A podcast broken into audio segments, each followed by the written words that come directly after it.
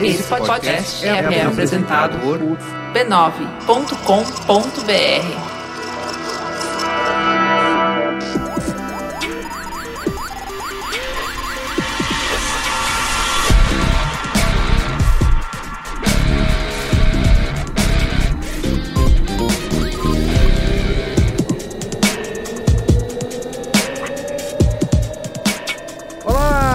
Merigo, esse é o Braincast número 215. E aí, Cristiano Dias? Boa noite, internet. Boa noite, Brasil. Braincast especial? Especial? É, 215? 215. Não, temos convidados, É. muitos convidados É, hoje, Me né? sentindo, me sentindo num ambiente novo Tá. aqui. Vou começar aqui. primeira vez. É, contrariando o ditado, né, primeiras damas, vou começar aqui com o Oga Mendonça, que a gente roubou do Mamilos, e aí? Tudo certo. É, na Mais verdade- um, né, roubado? Então, eu tô aqui, fui cedido pra A esse gente- amistoso.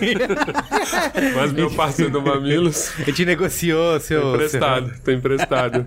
Isso não errou tanto com É o tipo a Globo não. empresando o artista pra SBT, né? Isso, Ah, isso, entendi, tipo, tá o bom. Silvio Ela não Santos. faz nunca. É, que ela não faz, mas Vamos nesse ver, caso... né? Vamos ver, talvez o João entreviste o Silvio Santos. Tô Olha, torcendo, hein? puta, é. Tô torcendo pra esse crossover. Tá bom. Mas é isso, gente. Estamos aqui. Fala o que você faz da vida. Ai, que pergunta difícil. Quanto Sou tempo des- tem de programa? Eu sou designer multimídia, é, mas atualmente também trabalho com vídeo, fazendo clipe, documentário, enfim, o que aparecer. Monomídia. Muito bem. Ótimo, ótimo, hein? Vou usar. Viviane Duarte, e aí, Vi? Oiê, tudo bem? Tudo bem? O que você faz? Tudo bom? Sou jornalista, fundadora do Plano Feminino. E este ano a gente tem o Plano de Menina, que é um projeto Menina dos Meus Olhos hoje. O que que é o Plano Feminino? Uma Plano consultoria? Feminino é uma consultoria, começou como site e assessoria de imprensa para marcas que quisessem falar com a mulher de uma forma sem estereótipo, mais relevante do que a gente vê ultimamente na, na publicidade. Começou em 2010, a gente vem aí carpindo, né? Uma data bem alta de um mato aí, de uma coisa bem intensa que é a publicidade machista que a gente encontra hoje no dia a dia, mas conquistando também espaço. Então a gente faz, atende grandes marcas. Lá é o departamento vai dar merda de Isso. muita marca. É lá, o departamento vai dar merda. Quem quiser saber mais, entra onde? planofeminino.com.br. Boa. Estou aqui também com a Mila Félix. Olá, E aí, Mila? Mila, ela é. Gente, tão difícil falar militante, né? Eu acho muito pesado. É muito pesado. Prefiro ativista. Já te enxergam quebrando um vidro de banco, Ah, né? Não, esses dias falaram que era Beyoncé, que só faltava taco de beisebol. Ai, mas esse clipe é maravilhoso. Não sei se eu tô passando essa imagem, talvez não seja isso que eu queira passar. Mas enfim, tô aí batendo na tecla que a gente sempre precisa bater sobre representatividade, sobre protagonismo negro. E blogueira de música. Passei por publicidade, design, agora tô querendo ir pra produção musical. Esse é o Quem é quiser o ramo. visitar o seu blog, entra onde? Só procurar Milíssima, arroba Milíssima em todas as redes sociais que eu pude, que eu pude abraçar. Tá aí no Instagram, no Face tá como Milíssima Blog e milíssima.com.br. Muito bem. E Joana Mendes. Oi. E aí, Joana? Eu queria mandar um beijo pra Rondônia, minha terra. Muito Tô bem. né, sabia que esse dia ia chegar, que eu ia estar aqui representando Rondônia para todos. Sabe, é um sonho que se realiza. Muito bem. Queria mandar um beijo. Não, eu sou redatora, sou rondoniense. Moro em São Paulo há 3, 4 anos e vim pra trabalhar. Enfim, esse sotaque carioca é estranho, porque eu morei no Rio também. esse sotaque é todo escroto. Ah, tá explicado, É, tá explicado. E, e aí agora tô abrindo uma consultoria com os amigos, que é também o Vai da Merda, mas é pra negros. então, é, tipo, se vocês quiserem, então mais frilas, farinha de Rondônia, Quem quiser saber mais, como entre em contato? é joanamendes.com. Muito bem. Ó, estamos aqui, não à toa, né? Também são convidadas roubadas da 6510, sabe? Ah. Pessoal que já gravou com a gente aqui. Porque todas elas escreveram texto pro aquele projeto Pretas na Publicidade, certo? Que aproveitando aí o mês, né, de consciência negra e como alguma, não sei qual de vocês escreveu no texto, só em novembro, né, que todo mundo É. resolve lembrar disso. Eu fui eu, mas eu falei isso pra uma amiga. Tipo, só em novembro? é isso. então, Cadê a Baby Consuelo pra fazer uma música? Isso, estamos aqui para discutir a representatividade, né? A representação dos negros na publicidade, tanto, né, atuando, aparecendo, né, à sendo frente como atrás das câmeras. Isso, sendo também a família feliz, né, da margarina nos comerciais, como trabalhando também em agências, né, na criação, planejamento. Isso aí. Então é isso. Vamos pro comentário dos comentários? Tem que ir. Tem que ir. Comentando os comentários.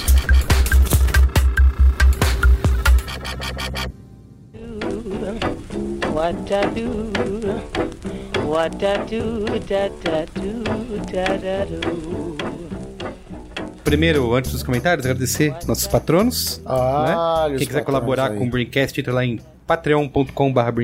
Tem surpresa, né? Pra patrono esse mês você aí. vai dar a notícia aí? Não, é só pra patrono. Você Ah, pra então saber. entra na. Quem pra é patrono saber, tem tem acesso ao grupo patrono. secreto. Exatamente. Quem tá no grupo secreto tá sabendo disso que o Merico tá falando, quem não é patrono não, Não sabe. sabe, é. Você não vai Não é gerar inveja? Depois, depois Não, do, do, eu- do fato. Eu acho que sim. Depois Depois, do fato fato, publicaremos, É. Porque primeiro, eu acho que tem que ser. É o mistério, ele, ele é mais vendedor. Você não. Quem quiser, então, vire patrono Vire aí. patrono pra saber, é, e nas próximas semanas, Exatamente. pra saber. Vai valer a O pena. Braincast tem Patreon, mas quem ganha o presente é você. É, né?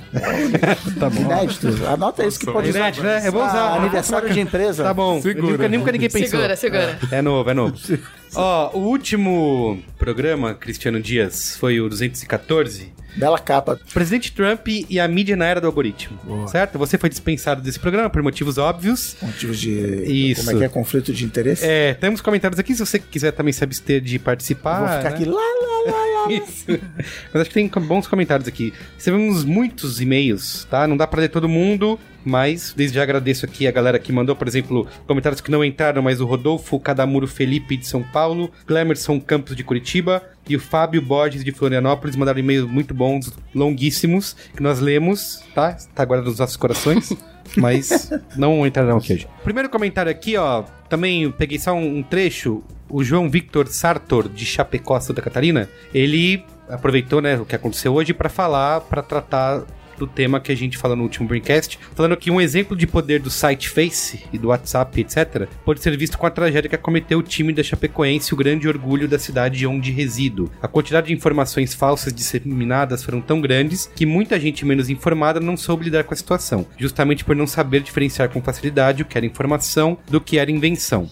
Boatos que davam a entender que determinadas pessoas tinham sobrevivido à queda do avião proporcionavam pequenos momentos de alívio a alguns, somente para mais tarde serem substituídos pela dura pancada da realidade. A cidade de Chapecó não perdeu um time, mas sim um pedaço da sua história e de seu legado. Depois de ver pessoas chorando na rua, fica difícil entender por que alguns ainda se prestam a tirar proveito de tamanha tragédia. Se existe interesse em adulterar até mesmo esse tipo de informação, só podemos imaginar quais serão as novas formas de manipulação que as redes sociais nos proporcionarão nos próximos anos e quais serão as situações em que estas novas ferramentas serão utilizadas por quem souber utilizá-las. Aí ele faz aqui um comentário que eu vou ter que dar risada, mas que é meu, isso é muito Black Mirror. Isso é muito Black Mirror. Isso.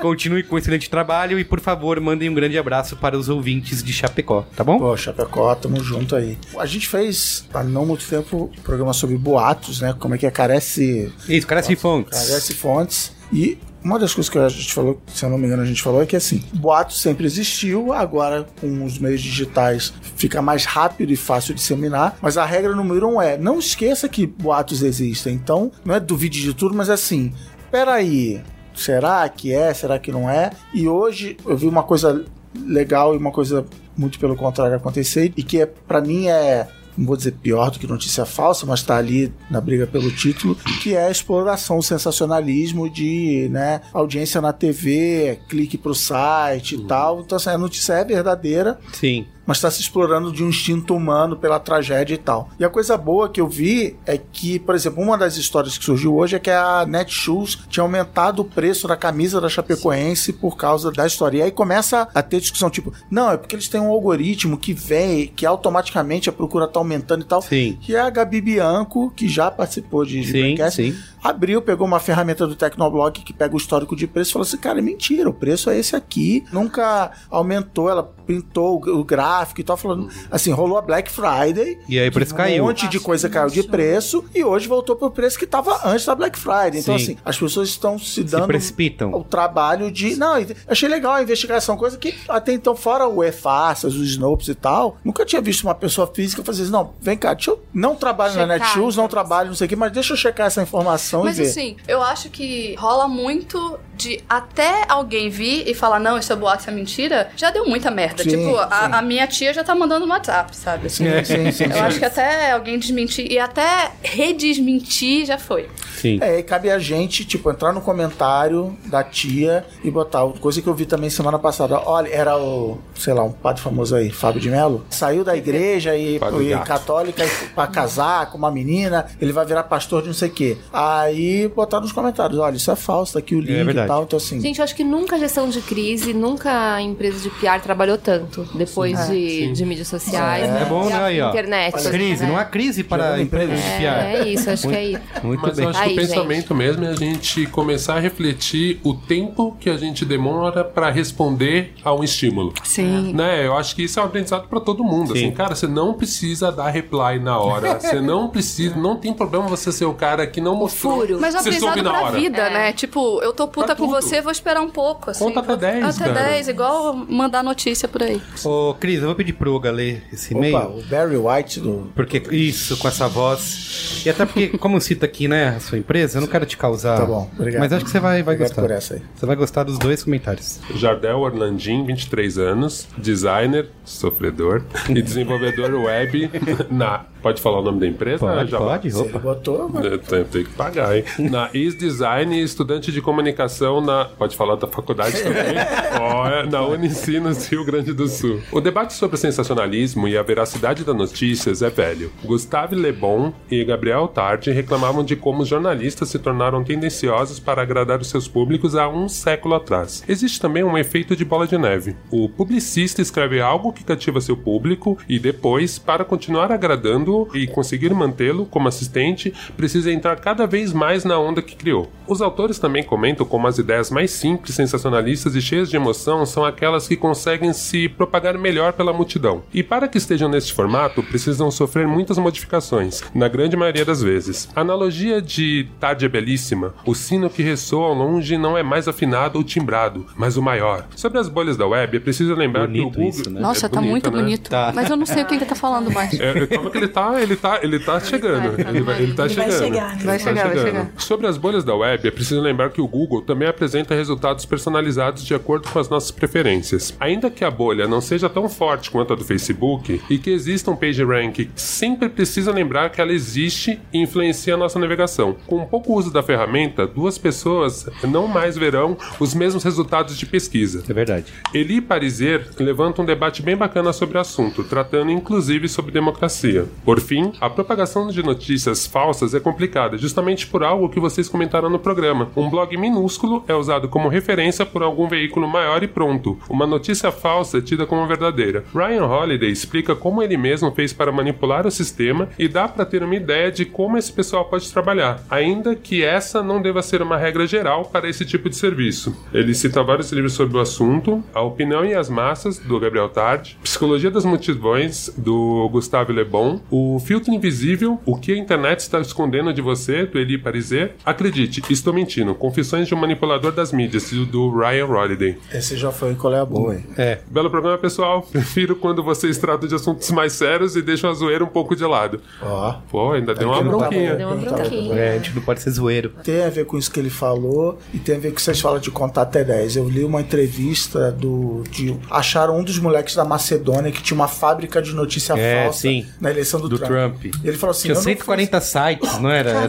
É, Ele falou assim: eu não fiz isso pra eleger o Trump, eu fiz isso pra ganhar dinheiro. Uhum. Cada clique num site, num link, leva pro meu site, eu vendo uma impressão pra uma qualquer rede de anúncio e eu ganho dinheiro com isso. E logo a gente viu que leitores do Trump são mais raivosos e clicam, ah, essa Hillary. Então, assim, a gente focou nossa energia nos eleitores do Trump porque eles davam mais dinheiro pra gente. Então, assim, você viu que a Hillary é, foi excomungada pelo Papa, sei lá, calma, respira, não fica com raiva e, sabe, isso vale pros políticos brasileiros, né? Pra, pra história toda. Então, não. E, gente, não, entra fica nesse- só na manchete, né? Vamos aprofundar, vamos, Ah, né? sim. vamos clicar e ler a Isso, matéria. é. Porque às vezes só no título É, não é dá, né? Não dá pra. Eu só, fico, Não eu só, só uma coisa que eu queria levantar nesse comentário dele: às vezes a gente não pode descreditar, assim, deslegitimizar tanto a mídia menor, né? Vem no caso do time Z com o Michael Ah, Jackson. sim, sim. Tipo, então assim, às vezes também entendo que uma parte da checagem a ver assim, pô, se não saiu no G1 ainda, pode ser que não tá legal isso aí. Mas, por outro lado, às vezes um blog menor, às vezes um cara menor, às vezes o Twitter é muito mais rápido que qualquer mídia maior.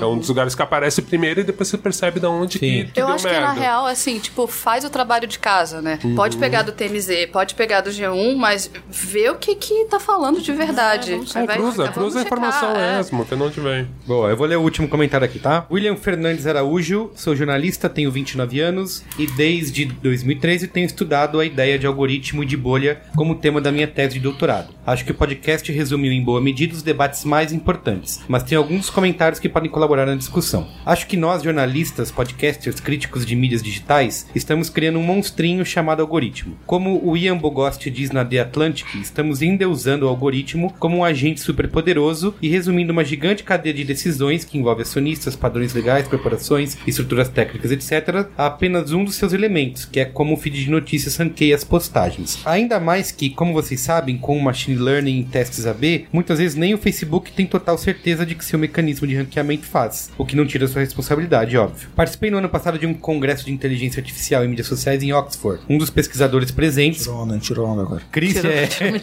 Momento babaca.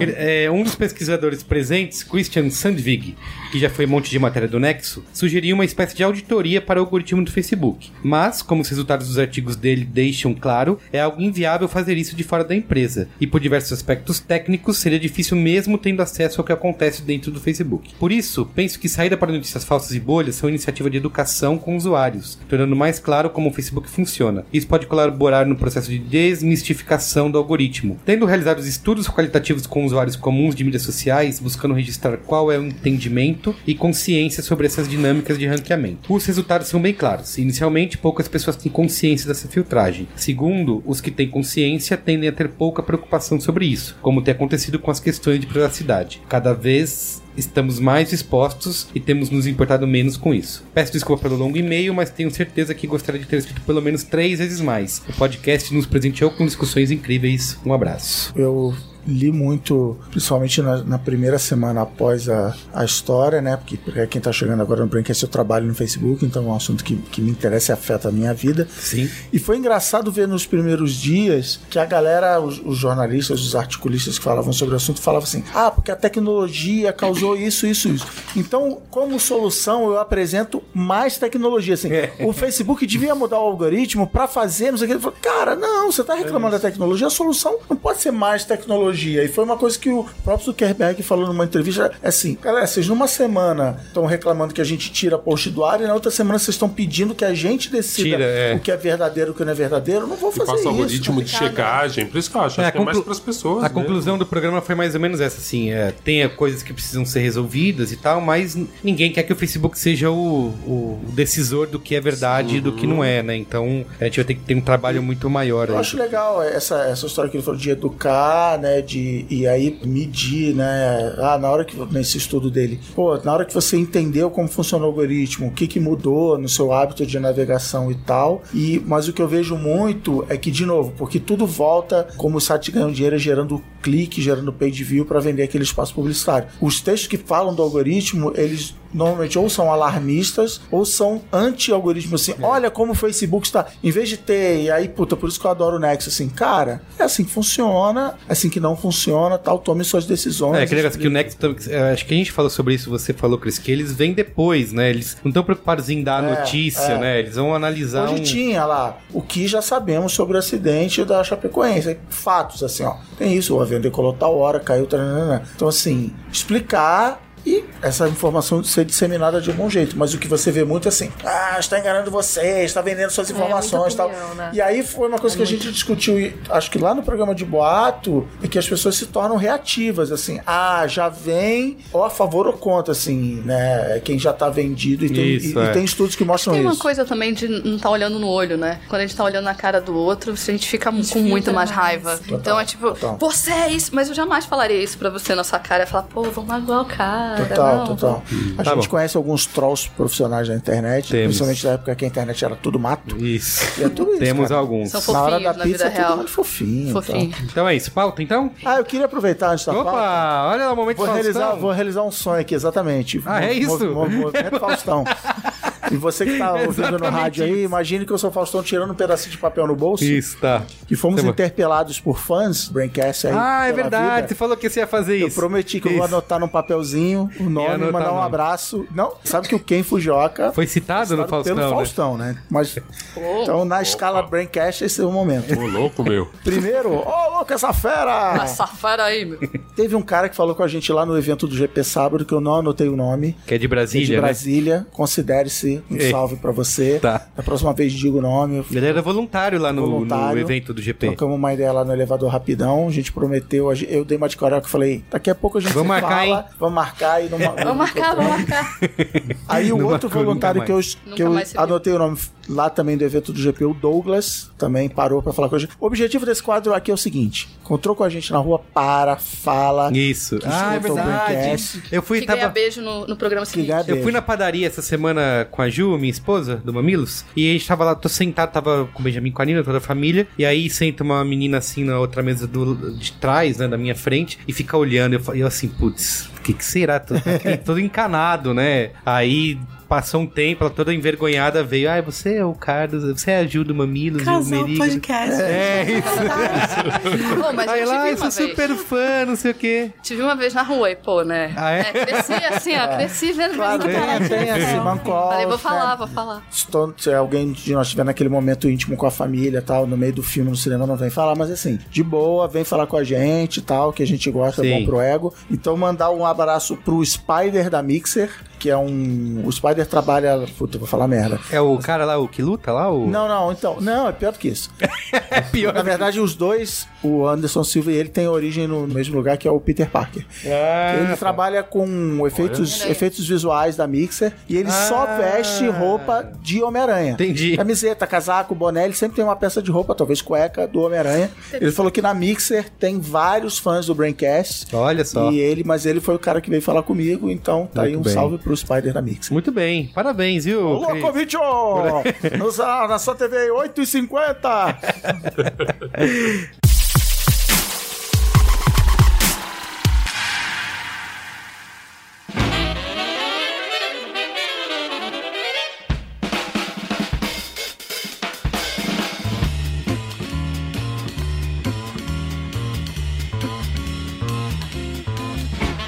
Então vamos lá. Cristiano, a falta de representatividade negra na publicidade, e eu pergunto pra você aqui um meia-culpa, e a representatividade negra no Braincast? No Braincast. Nesses, Vamos pro qual é boa? nesses 214 programas, 215 com esse, dá pra contar na mão? Alguém pode, podia fazer essa conta, mas é só precisa de um, de um dedo de. É, de uma mão. De, de Não, uma é, é- é zoado. E é, é fácil cair nessa armadilha, né? De ah, apontar o dedo e tal, e tem que olhar pro próprio rabo e ver, né? Mas eu tenho um monte de desculpinha que eu vou usar durante o programa. Tá bom. A gente tá aqui, né? Tá, é. Hoje. E assim, uma coisa que, pensando nisso, de, de que nesses 215 programas de Braincast, dá pra contar na, dos dedos de uma mão quantos negros já participaram, também me veio à cabeça que vocês já devem estar cansados de, quando vocês são chamados, é pra sempre falar sobre esse assunto, Sim, né? sim. É difícil. Nunca é pra se falar sobre Às vezes- Isso, é, exato. Eu Vamos discutir falar, o lá, algoritmo na mídia e a publicidade? Não. Vamos falar sobre representatividade. Ah, né? Queria falar do macarrão que eu comi hoje de manhã, É, sabe? um dos papos que até rolou antes da ideia de ter esse programa é que e aí quando tem debate sobre diversidade em geral só as minorias vão no debate né os homens brancos não vão dizer não o assunto não é comigo Não me interessa, né? esse assunto não é pra minoria, mim. eu não preciso ir lá no debate então acho que a, a primeira pergunta aqui é até pra gente usar nesse programa aqui aí a gente brincou sábado era vamos mudar o título do programa Justamente, vamos botar né, como vender é essa. mais não sei o quê é como que a gente traz os dois lados né e as pessoas que estão usar chavão palavra chavão que no poder pra mudar os comportamentos sem ficar ah não gente não é Não, eu acho importante querer, acima de tudo, sabe? Eu ando vendo muitas pessoas falando, ah, não vou, porque já fui uma vez. Mas eu acho que existe outra coisa também. Homem branco sempre pode falar muito sobre tudo. E agora que a gente tá pedindo lugar de fala, existe uma coisa, mas eu não posso mais falar de nada. Disso não, sabe? Vem ouvir, é, fica lá sentado. Então eu acho que assim, pra mim a primeira, a coisa mais importante a princípio é interesse. Porque é difícil. Eu tô afim de ir na Feira Preta. Eu não vou. A Feira Preta não vai cair em cima de mim. Eu tenho que procurar, saber e tudo mais. Então, pra mim, a primeira coisa é estar interessado em aprender. Sim. É, e também tem uma questão que eu acho legal nisso, né? A gente, né, o negro, enfim, desenvolveu técnicas para negociar esses espaços de não negros, né? Então, assim, quando você é o único numa redação, quando você é o único numa agência, você sabe os- como negociar esse espaço. Você não vai chegar dando pé na porta em todo mundo. Então, assim, eu acho interessante também quando esse essa pessoa branca, empática, que fala, cara, eu não sou uma pessoa escrota, mas ó, eu tenho medo de ser hostilizado se eu for na feira preta. Não, cara, vai lá, negocia o espaço É, também. vai. Você vai saber fazer. Talvez alguém te olhe mesmo. Talvez, eu assim, eu acho difícil. Eu acho que a pessoa vai ser ignorada em algum momento. Talvez. Mas, Mas a assim, gente também é faça olhado, né? isso, porque a gente faz isso o tempo inteiro. Então, assim, fazem, né? E eu Nem acho que, é bem seja tranquilo. pelo motivo de inversão de papéis e você. Né? Sim. Não, vai ser, vai ser pedagógico, seja- vai ser é. didático. não tem Pela problema, sabe? a gente vai num bar, sei lá, na Vila Madalena e fica olhando pra gente, sabe? Então, Sim. É que foi a coisa mais poderosa que eu já li sobre racismo, que, cara, não lembro onde foi, que é assim, né? Você é negro 100% do tempo, tipo assim. Você não tem opção. É, né, é- é, tá literalmente na sua cara. Não tem ex-negro, não tem negro dentro do armário, foi convertido. O pastor não tem faz assim. você mudar. Então, Não. quando você vai, né, você faz essa inversão de papel, talvez só assim você entenda, você, caraca, tipo, aquela pessoa está olhando pra mim ou ela tá olhando pra esse negócio do meu lado. Então, É. assim, se você se colocar nessa posição, acho Uhum. um exercício super legal. E sobre o GP lá que você tava falando, a gente, a gente tinha brincado que assim, às vezes você bota na O GP pauta. foi o evento do grupo de planejamento, né? Que rolou no, no sábado. Já curtiu o o Interlink, obrigado. Grande Prêmio do Brasil, a gente não foi Obrigado. Isso. O Merigo contextualizou. Mas assim, eu fico brincando que às vezes a gente usa a estratégia errada, né? Então, em vez de você falar que o seu evento vai ser sobre a diversidade, o negro, você tem que falar como vender o seu produto para 53% da população brasileira. chegue a 53% da população brasileira. Não, é a mesma coisa que eu vejo de restaurante vegetariano. Eu falo, "Mas por que, que você avisa que é vegetariano? Dá o rango, deixa o cara comer, depois no final você fala, sentiu falta da carne. Isso, é muito Sabe? bom. Porque a- Espalhe por aí. Sentiu falta da carne? Não, espalhe por aí. Sabe, tipo, às vezes eu acho que é só uma questão assim, a gente trabalha com mídia e a gente não consegue usar as coisas que a gente Cara, faz. muito, sabe? acho que o Oga acabou de decidir o título desse Braincast. Acabou de mudar. É. Animal. Como Vale falar com 53%. 53% da população. É, então, às vezes eu acho que a gente acaba esquecendo esses mecanismos, né? E muitas vezes a gente, como, como negro, geralmente sofre isso, eu não fico pedindo paciência, empatia pra quem tá apanhando. Mas entendo que a gente também tem que entender em que lugar que a gente tá pra conseguir manter um diálogo. Porque assim, o racismo é um problema dos brancos. A gente é a vítima. Sim. Então, mas se a gente também. não falar pra eles, né? Eu acho que exigem algumas coisas da gente, assim. A gente tá em- como se fosse um processo de luto, né? Então cada negro tá num processo diferente. Tem negro que tem muita raiva. Então se você fala, não, paciência, empatia, fala, vai tomar no. Pode falar palavrão? Vai tomar no cu. Tem gente sabe? morrendo, né? Tipo, e é Tipo, real, né? Sabe, a cada 12 minutos morre uma pessoa negra e você quer que eu tenha empatia e fale na, na ciranda? Não. Não tem o sabe? tempo de ter empatia. Não tenho né? tempo. E- Mas tem gente que tá mais, pô, tá Você tem beleza. tempo já. pra injetar o pendrive do computador? Não tem. Né? Então, aí, mas aí deixa eu pegar um gancho de uma coisa que a Joana falou aqui de lugar de fala. Que uma das coisas que aconteceu quando a gente tava discutindo a pauta foi assim: não, eu não vou, porque eu sou branco. Pode parecer surpreendente pra quem tá ouvindo o programa, mas todos nós somos brancos, né?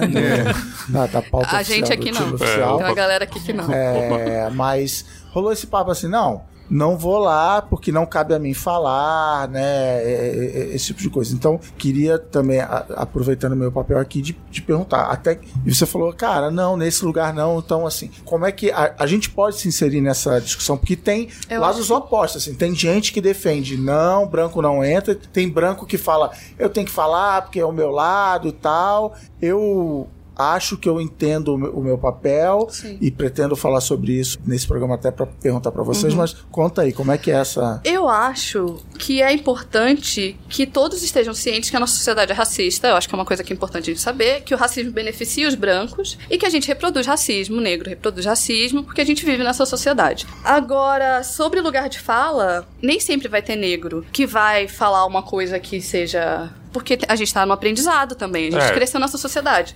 Sim. Então, como a gente fala de desconstrução, a gente também tá se desconstruindo, sabe? Tem coisas que eu falava no passado que eu fico, ixi, Maria.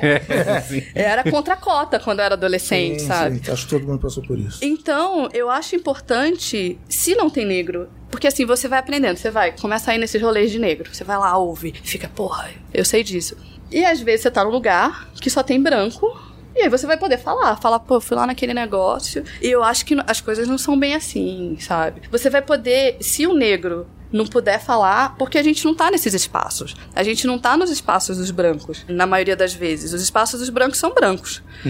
Então, é importante que todo mundo saiba a opressão, o racismo, o que que sofre nos corpos negros nesse país, que é pra, pô, eu fui lá, né, cara? Eu fui lá, fui lá naquela palestra lá que a mina negra falou e aprendi isso. E aí você traz isso, sabe? O que eu acho que vai ser complicado, né? Porque 90 e não sei quantos por cento dos brasileiros se considera racista. Você vai levantar, a pessoa vai falar, opa, não sou racista. 96% concorda que existe racismo e aí você tipo, é, não, o número não. maior não é. Não Aí é você fica, racista, tipo, não Aí bate. você fala, cara, Sim, é, sim. realmente Bate. a conta não fecha. Mas eu acho que é tipo. A gente nunca falou. A gente não tá tendo essas oportunidades, tipo essas aqui que a gente tá tendo, elas são muito raras. O mês da consciência negra vão por isso e ruim também, né? Mas depois a gente chega nessa. Mas a gente nunca falou, então a gente quer falar. Sabe? Às vezes você vai num negócio de feminismo negro, parece uma grande sessão de terapia, assim, porque to- todo mundo quer falar, a gente não fala, a gente sofre muito. Então, é interessante. Eu acho interessante trazer. Quando, se você for nesse lugar e falar, ai, gente, eu queria falar meu lugar como branco aqui, todo mundo vai te ouvir. Mas tem muita gente que chega cagando regra. Fala, ah, mas não é bem assim. Por isso que eu falo Tem dessa questão de mansplaining, tem o negociar, white né? Tem um white explaining. Isso. Tem um white explaining. Não, e por isso que eu falo que essa questão de saber negociar também, né? E eu acho que tem uma questão que é maior que as pessoas não entendem essa relação de grupo social, sabe? Várias vezes eu vi amigos meus brancos falando, meu, mas os brancos, eu falei, cara, entende, a gente tá falando do racismo estrutural, não Sim, é uma sim. crítica a você, não Não é você, individualiza sempre a discussão. Então, assim, várias vezes eu acho que quem tá ouvindo a gente vai ter que fazer esse exercício várias vezes. Assim, a gente vai falar, e assim, cara, não tô falando de você diretamente, Tem coisa né? que. É porque a gente entra muito nisso aí, eu, eu vi, ah, então tem que ter o dia da consciência branca, e a gente tem agora... Não, tem um, cara. E tem um movimento, assim, eu acho que a gente passou tem o dia da consciência negra, que talvez seja o último, a última edição, né, digamos assim, o último ano com o dia da consciência negra, São porque Paulo, é. eu acho que corre um grande risco, né, porque já tá Em rolando São Paulo protesto. vai deixar de ser feriado. É bem, bem, Isso, é bem de- forte exatamente. essa corrente que vai deixar de ser um Tem feriado. vereadores que já estão pedindo isso, fazendo protestos. Inclusive tem agora a gente tem o advento aí do Fernando do- Fernando Isso, Holliday. Fernando Holliday. Fernando Holiday é uma pauta que a gente pode conversar daqui a pouco. Isso, que ele é um dos caras que tá aí e tem muita gente usando ele pra legitimizar esse discurso. Falando, ah, tá vendo? Se ele tá falando, então. É que eu acho É que. porque ele é um fruto, né? O, o, o Fernando Holliday é tipo o filho perfeito do racismo, sabe? Tipo, ele reproduz tudo, ele é um sonho de um branco, assim.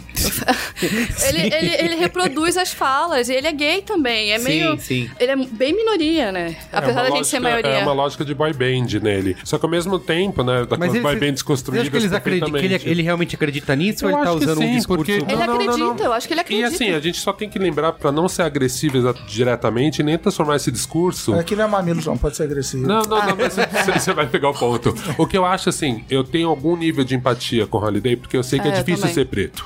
então, assim, a primeira oportunidade que você tiver pra fugir disso, se você não foi construído, o primeiro cara branco que te dá a oportunidade, como deu pra ele, pra ele sair de onde ele tava, é muito fácil. Porque muitas vezes, se você tá num lugar sem essa construção, é isso mesmo. Eu que tenho um tom de pele um pouquinho mais claro, o meu fenótipo negro é um pouquinho mais miscigenado, se eu quisesse fugir, eu teria fugido. Então, assim, eu Exatamente. entendo o Holiday muito mais como uma vítima Eu também. né, estando nesse lugar. Agora, assim, eu acho que nós negros temos que ter a cabeça, o tempo, a empatia de entender, assim, como a gente faz pra trazer esse cara pra gente ou transformar o discurso dele menos ácido e fazer justamente essa questão de resposta. Eu acho que porque- talvez ele nunca venha pra gente. Eu fui numa, num negócio na Câmara Municipal Uhum. só com negros. E ele sentou lá com um monte de branco e começou a rir. E eu fiquei com muita raiva. Vê como é que a gente vai também mudando, assim. Eu fiquei com muita raiva. E uma, uma mulher que eu sigo, a Joyce Bert, que eu aconselho todo mundo a seguir, que ela é muito boa. Mesmo. Eu fui postei assim, falei, porra, tô com muita raiva do Fernando Holiday, tô aqui sentado na câmera, ele chega rindo dos pretos, tudo, sabe? Quem que ele pensa que é? Ela falou, cara, ele é uma vítima. É, mas é mesmo. Ele é uma. Ele, ele odeia ser negro e é tanta opressão em cima do cara. Como, tipo, ele, ele resolveu. Não, tipo, falar mal daquilo. Assim, Não, e eu acho que é uma afastar. crítica própria dentro do próprio movimento negro, porque às vezes a gente não perdoa o outro negro que erra. Ah, o cara foi machista nisso, ah, o cara foi não sei o quê, ah, a menina foi não sei o que lá lá. A gente não perdoa e a gente acaba sendo muito, muito agressivo nisso. E eu acho que, de certa forma, é o momento da gente primeiro discutir entre a gente, resolver, entender, antes de começar a dar arma, né, pra pessoas que não pensam igual. Super bem colocado que o Fernando Holiday é uma vítima. E, de repente, o que acontece? Eu não julgo uma menina negra que tem três filhos pra criar, que mora numa periferia e ela tem que pegar ônibus, ela demora três horas pra ir, três horas pra voltar, e ela não tem um tempo dela no dia pra falar, vou me desconstruir e vou estudar o que é o racismo e vou ver como isso pode ser resolvido. Ela passa a vida dela, ao longo da vida dela, sem entender o que o sistema tá fazendo. E o Fernando Holiday, assim, não consigo, consigo no máximo ter dó. E, e, assim, por favor, não linkem o Fernando Holiday, o nome dele, coloca. Porque eu acho que. A gente falou sobre algoritmo e eu acho que. Sim, sim. Eu tô com um pouquinho de medo desse negócio. Muito, muito de inteligente. Gente, Coloca em três um pontinhos. pouco da, até do que eu tô vivendo agora, do meu momento, né, de negritude. Porque a minha família é composta de cearenses, libaneses e negros sempre foram ocultados da família. Então eu nasci preta pra mostrar que tinha um sangue preto ali, sabe? Eu venho tendo essas questões de ser negra, da minha diferença com a minha família, né, dos meus pais, meus, é, meus irmãos. É, eu trabalho dentro de globais, fazendo consultoria. Eu não enxergava que eu era preta, sabe? Então há três anos eu não enxergava isso. Eu não enxergava que eu, né? Fazia minha escova, minha mãe passava o meu cabelo, porque a minha mãe, a minha irmã tem o, o- o cabelo Cabelo liso, minha mãe também, todo mundo, e eu queria ter o cabelo igual, meu cabelo é todo cacheado. E ela passava, na época que não tinha ainda chapinha, Sim. né? Nos anos 80, ela passava meu cabelo porque eu queria ser igual a, a- a eles, né? Tudo isso foi ocultando um pouco, sabe? E eu fui ali agora, depois de. Gente, depois de ter uma empresa pra falar de feminismo, pra falar de representatividade, estando, né? Trabalhei muitos anos em global. De alguma forma eu hackeei o sistema, né? De alguma forma eu Sim. tava ali no meio dos brancos, me sentindo branca. Meu pai branco de olho azul, minha mãe pele clara, ocultava a negritude da família dela. E até hoje, se eu falo pra ela, não, eu sou negra, eu tô assumindo essa negritude, eu quero saber mais sobre as raízes. É, é uma questão pra ela, Ai, a minha avó, sabe? ela Então- falava: Você é cor de jambo. É, cor de e a sua jambo. irmã é moreninha. Era uma coisa assim. A gente falava, a cor gente de é preta. jambo, cor Minha avó é preta, jambo. sabe? Ah, então, cor de jambo. Eu sempre fui isso. A indiazinha, cor de jambo. A avó dela foi pegar laço, o vô, o biso era negro. Tinha todo um negócio que eu Sim. ficava pensando, gente, o que, que é isso? O biso? Quando eu era criança, todo mundo Mas perguntava, a por gente- que, era dessa cor? Aí tinha toda uma história. Mas só pra falar que ho- hoje eu tô ocupando esses espaços, né? Tô na Vila Olímpia, das globais, tô- e tô questionando mais. E essa questão que a gente tá falando aqui do, do espaço, do lugar de fala que a gente ocupa e o jeito que a gente vai levar isso pra dentro das empresas, dos espaços e conversar com os amigos brancos, começar a, a pensar a diversidade é muito importante, porque Sim. a gente precisa estabelecer um diálogo que as pessoas entendam. As pessoas elas são ignorantes, sabe? Tem muito branco que tá ali, ele quer ajudar de alguma forma, mas ele, ele não tinha visto que no site, por exemplo, não tinha um negro. Sim, sim. Sabe? Ele não sim. tinha visto. Mas eu acho que é muito naturalizado também. É, sabe? é muito. As agências que eu trabalhei, às vezes faziam comentários racistas e eu ficava, epa, gente, eu sou preta. Eu meio que tinha que lembrar pras pessoas que eu era preta. Porque Mas não dá é- pra fazer esse comentário perto de mim. É um Sim. modus operandi que a gente entra. Eu acho que é um sistema que a gente entrou. Da mesma maneira que você não se via como negra, é porque de repente não te mostravam Não. Isso. Sim. É, colocavam você. A mulher, ela, ela cresce, ela quer estar dentro de um padrão. E a mídia oferece isso, e aí eu tô conseguindo mergulhar dentro da, Sim, é. da pauta.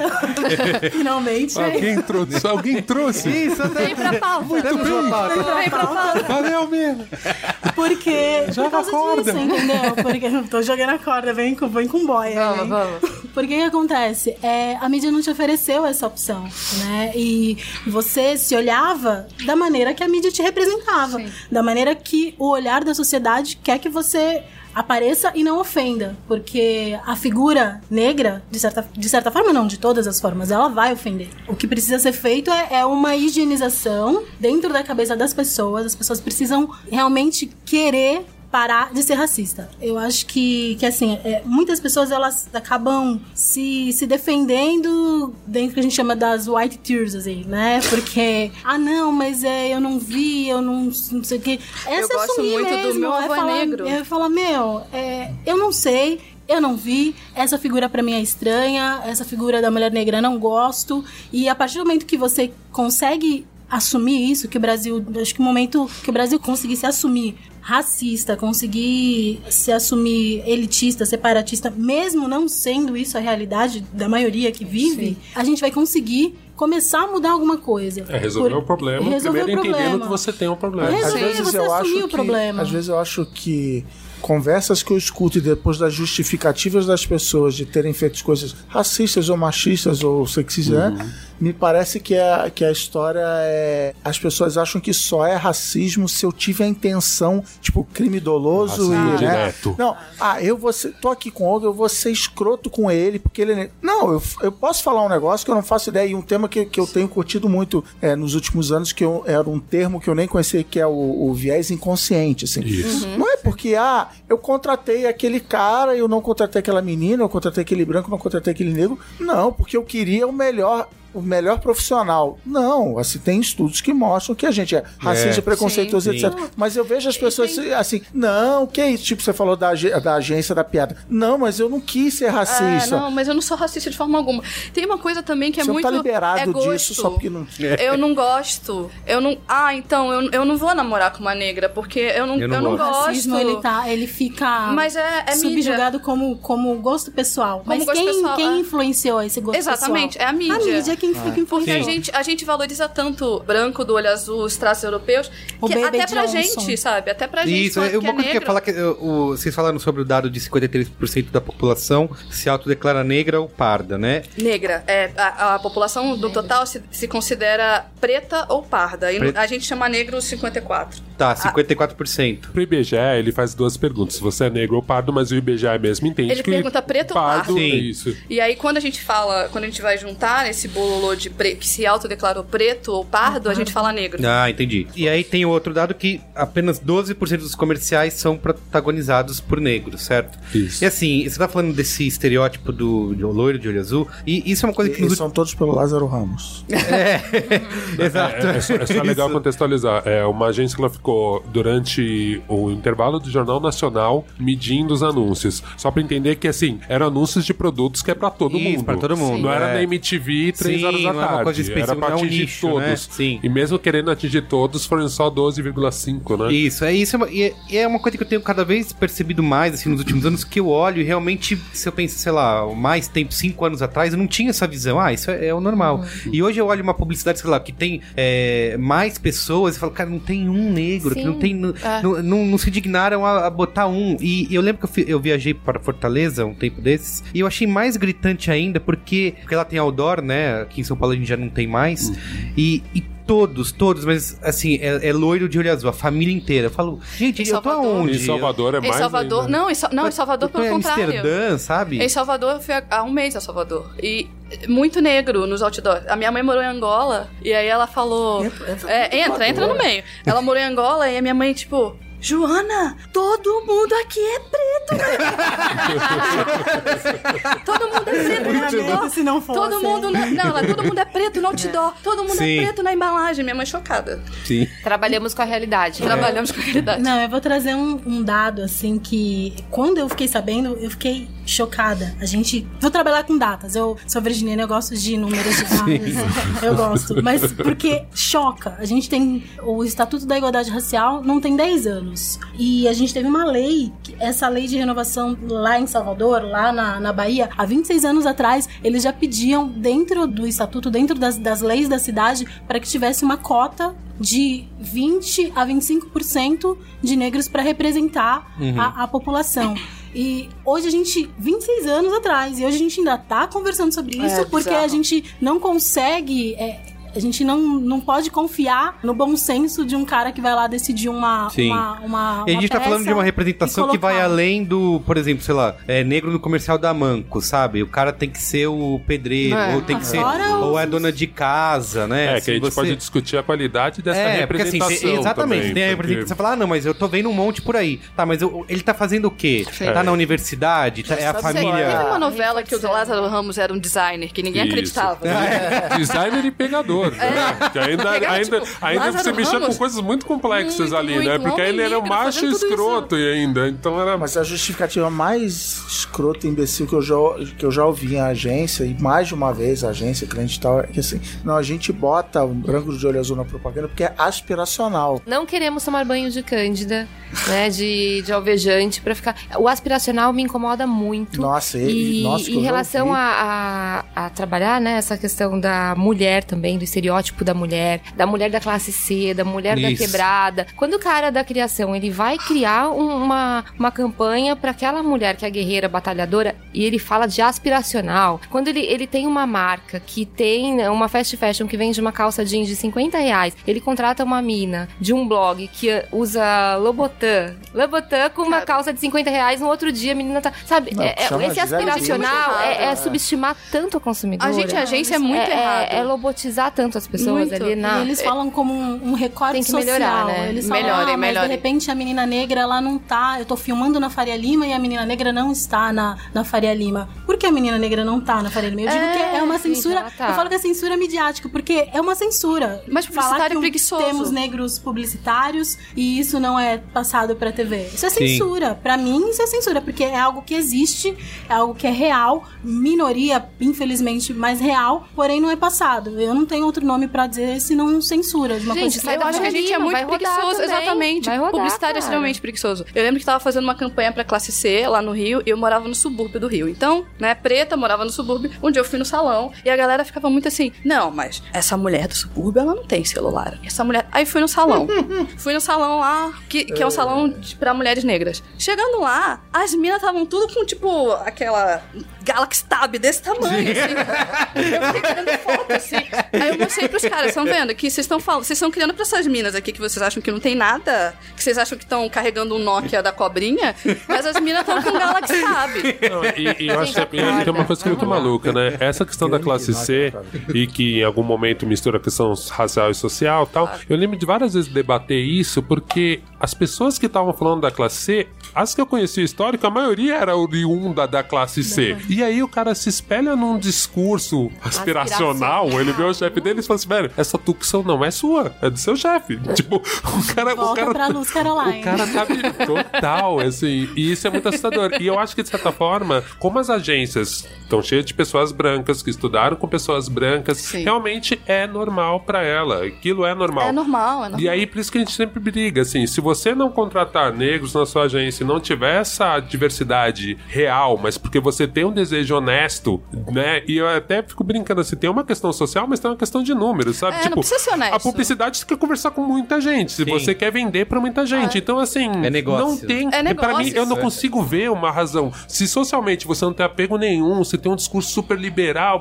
mesmo assim você tá fazendo, você tá no erro, sabe? Ah, tipo. É, pra mim não precisa ser, tipo, honesto, sabe? Assim, a gente, né... É que eu digo de honesto, é que eu digo assim, às vezes eu vejo uma vontade quase do mal, assim, vamos botar um pretinho ali, né? Pra É. ficar cool, pra Ah, ficar legal. sim, sim, então sim, acho que a honestidade É, tem que vir um pouco daí, eu- sabe? eu- a gente percebe essa diversidade falsa. A Sim. gente percebe que, tipo assim, que eu volto a dizer, a qualidade da representatividade, sabe? A gente percebe quando não é de verdade. A gente percebe quando o cara botou um Sim. preto Não, genérico. Você tem, você tem um negócio do YouTube que você tem 15 brancos que são alguém no rolê e você tem um preto genérico. Lindo. Tipo, mas É um genérico. bibelô, né? Não, Vira mas um rola bibelô. Aí campanha, um rola campanha. Quanto maior a empresa, mais rola isso. Olha, eu vi aqui o que vocês me mandaram, eu preciso de um asiático aqui, porque Sim. é assim, sabe? O Justamente. critério é checklist, assim, eu contei. Tem três mulheres, dois negros, Ih, faltou um asiático. Bota, por favor, um asiático e um idoso, assim, só pra gente tirar da reta. Cara, não, aí Eu é mal tenho um intencionado. E essa, essa questão dos, dos números, assim, não, a gente levanta dados e assim, a mulher negra ela consome, eh, não diretamente, de repente indiretamente, 400 milhões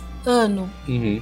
Por mais que ela esteja colocando a compra dela dentro do carrinho do patrão, ela está consumindo. E é um erro, é uma burrice você ignorar ela, né? esse consumidor. Ela que vai, ela que tá ali no É, ela ponto tem de é, venda, é, no o poder. trade. Então, a gente tá falando. Vou aproveitar, gente.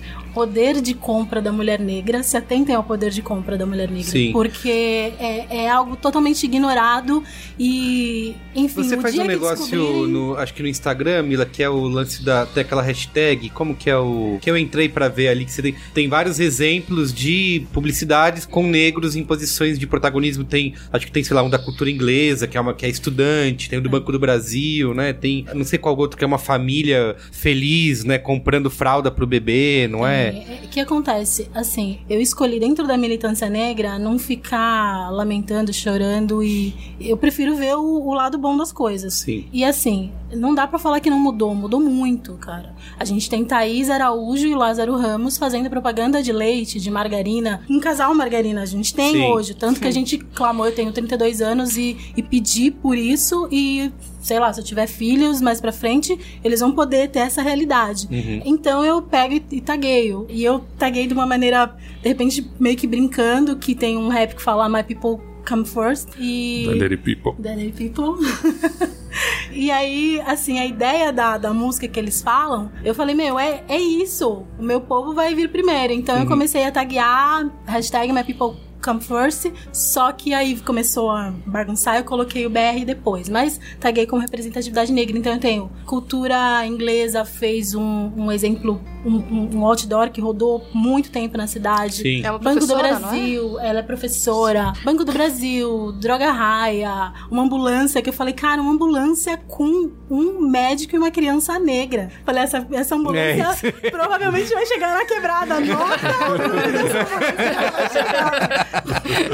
e, e assim, tipo, várias. Assim, hoje eu subi uma da Pandora e eu coloquei a diferença de uma CEO negra na joalheria, né? Porque só temos uma joalheria com uma menina negra protagonizando a, a campanha porque a CEO é negra. Sim. Nada Ah, mais do que sim. isso, entendeu? Mas é, é- muito provavelmente eu não consigo ver isso numa Vivara, ou no H-Ster ou qualquer outra que seja. E é isso Parece que, que a gente não compra pensando, luxo, né, né? Mila? Eu fico pensando assim, agora tô viajando, tô tentando imaginar como rolou isso. Se a agência ou o marketing falou, nossa, vou ganhar pontos com a nova CEO. é. Se a se CEO ela chegou pediu. e impôs essa mudança e falou, olha, gente, ó, por números, negros também consomem, tem um mercado que a gente não atinge, que é do negro em ascensão. É, é essa questão que eu fico pensando, assim, que a Gente, quem gente tem que souber, provocar. posta aí nos comentários. Se alguém tiver ciderna. a Pode Rachel achar muito ativista. A, A questão Rachel ela da- é mais é, Não, a neutra, questão da né? Pandora Mas é- a Rachel que é a CEO da Ah, é, eu da também. Pandora. Não vejo Eu- ela tão ativista, Eu também, eu vi mas uma- acho que é uma um vídeo figura dela, importante. ah, Eu vi um É, vídeo é. dela, ela fala ah, como é ser mulher numa em- empresa de luxo. Ela não falou em nenhum momento que ela era negra. Não, ela, Mas- não, ela não assume. Porém, assim, se você for.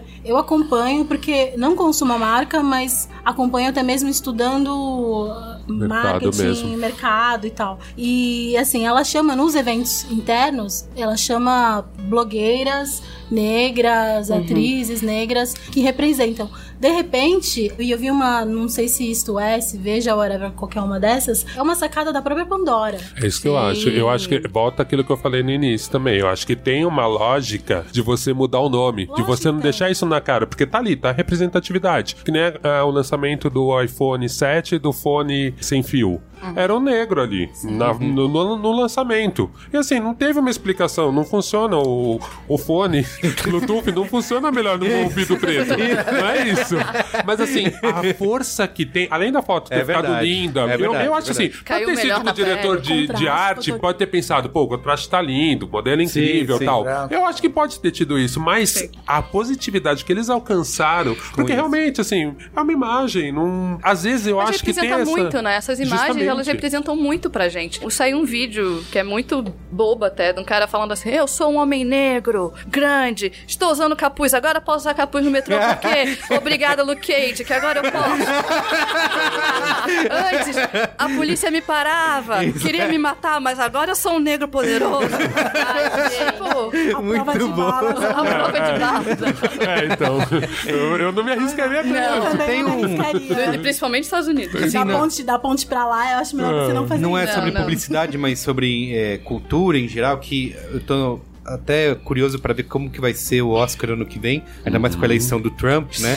Porque tem Justamente. gente, assim, uma das vertentes aí... que eu de- falar, amigo. O Trump foi eleito e a gente precisa mais gravar esse programa. É, não. cancela, né? cancela. Agora tá tudo- Voltou tudo como tava antes. A galera tá bem discutindo porque esperam que... no ano passado já teve a polêmica, né, do Oscar So White, ainda mais com tantos bons exemplos. A gente tava citando aqui antes de começar a gravação do Straight Outta Compton. Cara, os únicos indicados do filme, que é sobre cultura negra, eram brancos, que eram os roteiristas, né? E todo o elenco tinha, assim, eu até, muita gente fala, ah, mas indicaram os mais talentosos. Cara, você viu o filme? Talento é uma coisa que se fala muito quando a gente fala de exato. negritude e racismo. As pessoas falam, tipo, ah, mas às vezes você é a única negra ali porque ninguém mais tem talento. Tipo, querido, não, é. Sim. Vou- Vem que senta aqui que eu vou te explicar E esse ano, assim, eu quero ver como que vai ser, porque vai- é, eles já fizeram várias. é, mudaram ali os membros que votam, né? Já tá Justamente. mais diverso e tudo mais. Então estão esperando que esse ano vai ter uma resposta por causa disso. E eu fiquei pensando muito nesse lado que a Mila falou de censura, né? Porque o ano passado foi realmente inexplicável, né? Foi uma coisa eu vou te falar completamente. uma outra parada bizarra. Eu morei nos Estados Unidos um ano e meio. E lá, a gente aqui, essa vem mais bagunçado. Mas existe um calendário de cinema assim: drama, é, meses antes do Oscar, né? Isso. Fi- O verão, tem aqueles verão. blockbusters e tal. E, cara, tem assim: tem um, um- um mês. Filme de negro, eu achava bizarro assim. Todos esses filmes do. de- desde as branquelas até uns dramas mais assim, tal, assim, que nem tem o canal Black Ah, é, tem um- assim. Eu achava, cara, que, É um então, assim, gênero, né? Existe uma janela na indústria do cinema. Não, o filme pro público negro, a gente, sei lá, é entre março e abril. Sim, mas eu não tô nem que falando, que é porque assim, eu acho isso? que filme como As Branquelas e outros do tipo, tem aquela Madeia lá que. Que é isso, né? Sempre o negro nessa posição, olha, é o palhaço, né? E tal. Mas eu tô falando de barbershop, sabe? É, eu tô falando, mas eu tô falando de filmes, assim, sei lá, tem esse ano, vai, vai sair o trailer essa semana do Fences, que é dirigido pelo Denzel Washington e tem a Viola Davis. Cara, s- cara, são filmes, é, tipo, não é o estereótipo, entendeu? São filmes negros de verdade, assim, né? Então, se esse ano não- eles não consertarem isso, né, essa questão de... Porque o ano passado foi inexplicável, esse ano vai ser mais ainda, porque você tem realmente grandes nomes aí, né, despontando. Ou senão, vou concordar com o que a Camila falou, é censura, né? Não tem... Mas a- pegando o gancho pra sessão de desculpinha, essa história do talento, né? Que, que são as duas grandes desculpas que eu. Desculpinhas, né? Não são nem desculpas, desculpinhas esfarrapadas que eu escuto. A número um é essa. Não, nós. Aqui nós contratamos os melhores e por acaso 100% dos melhores são brancos. Não tem nenhum negro. Não tem A nenhum gente negro contrata aqui. via dadaísmo, né? A gente tem a mão no saco e tira. É.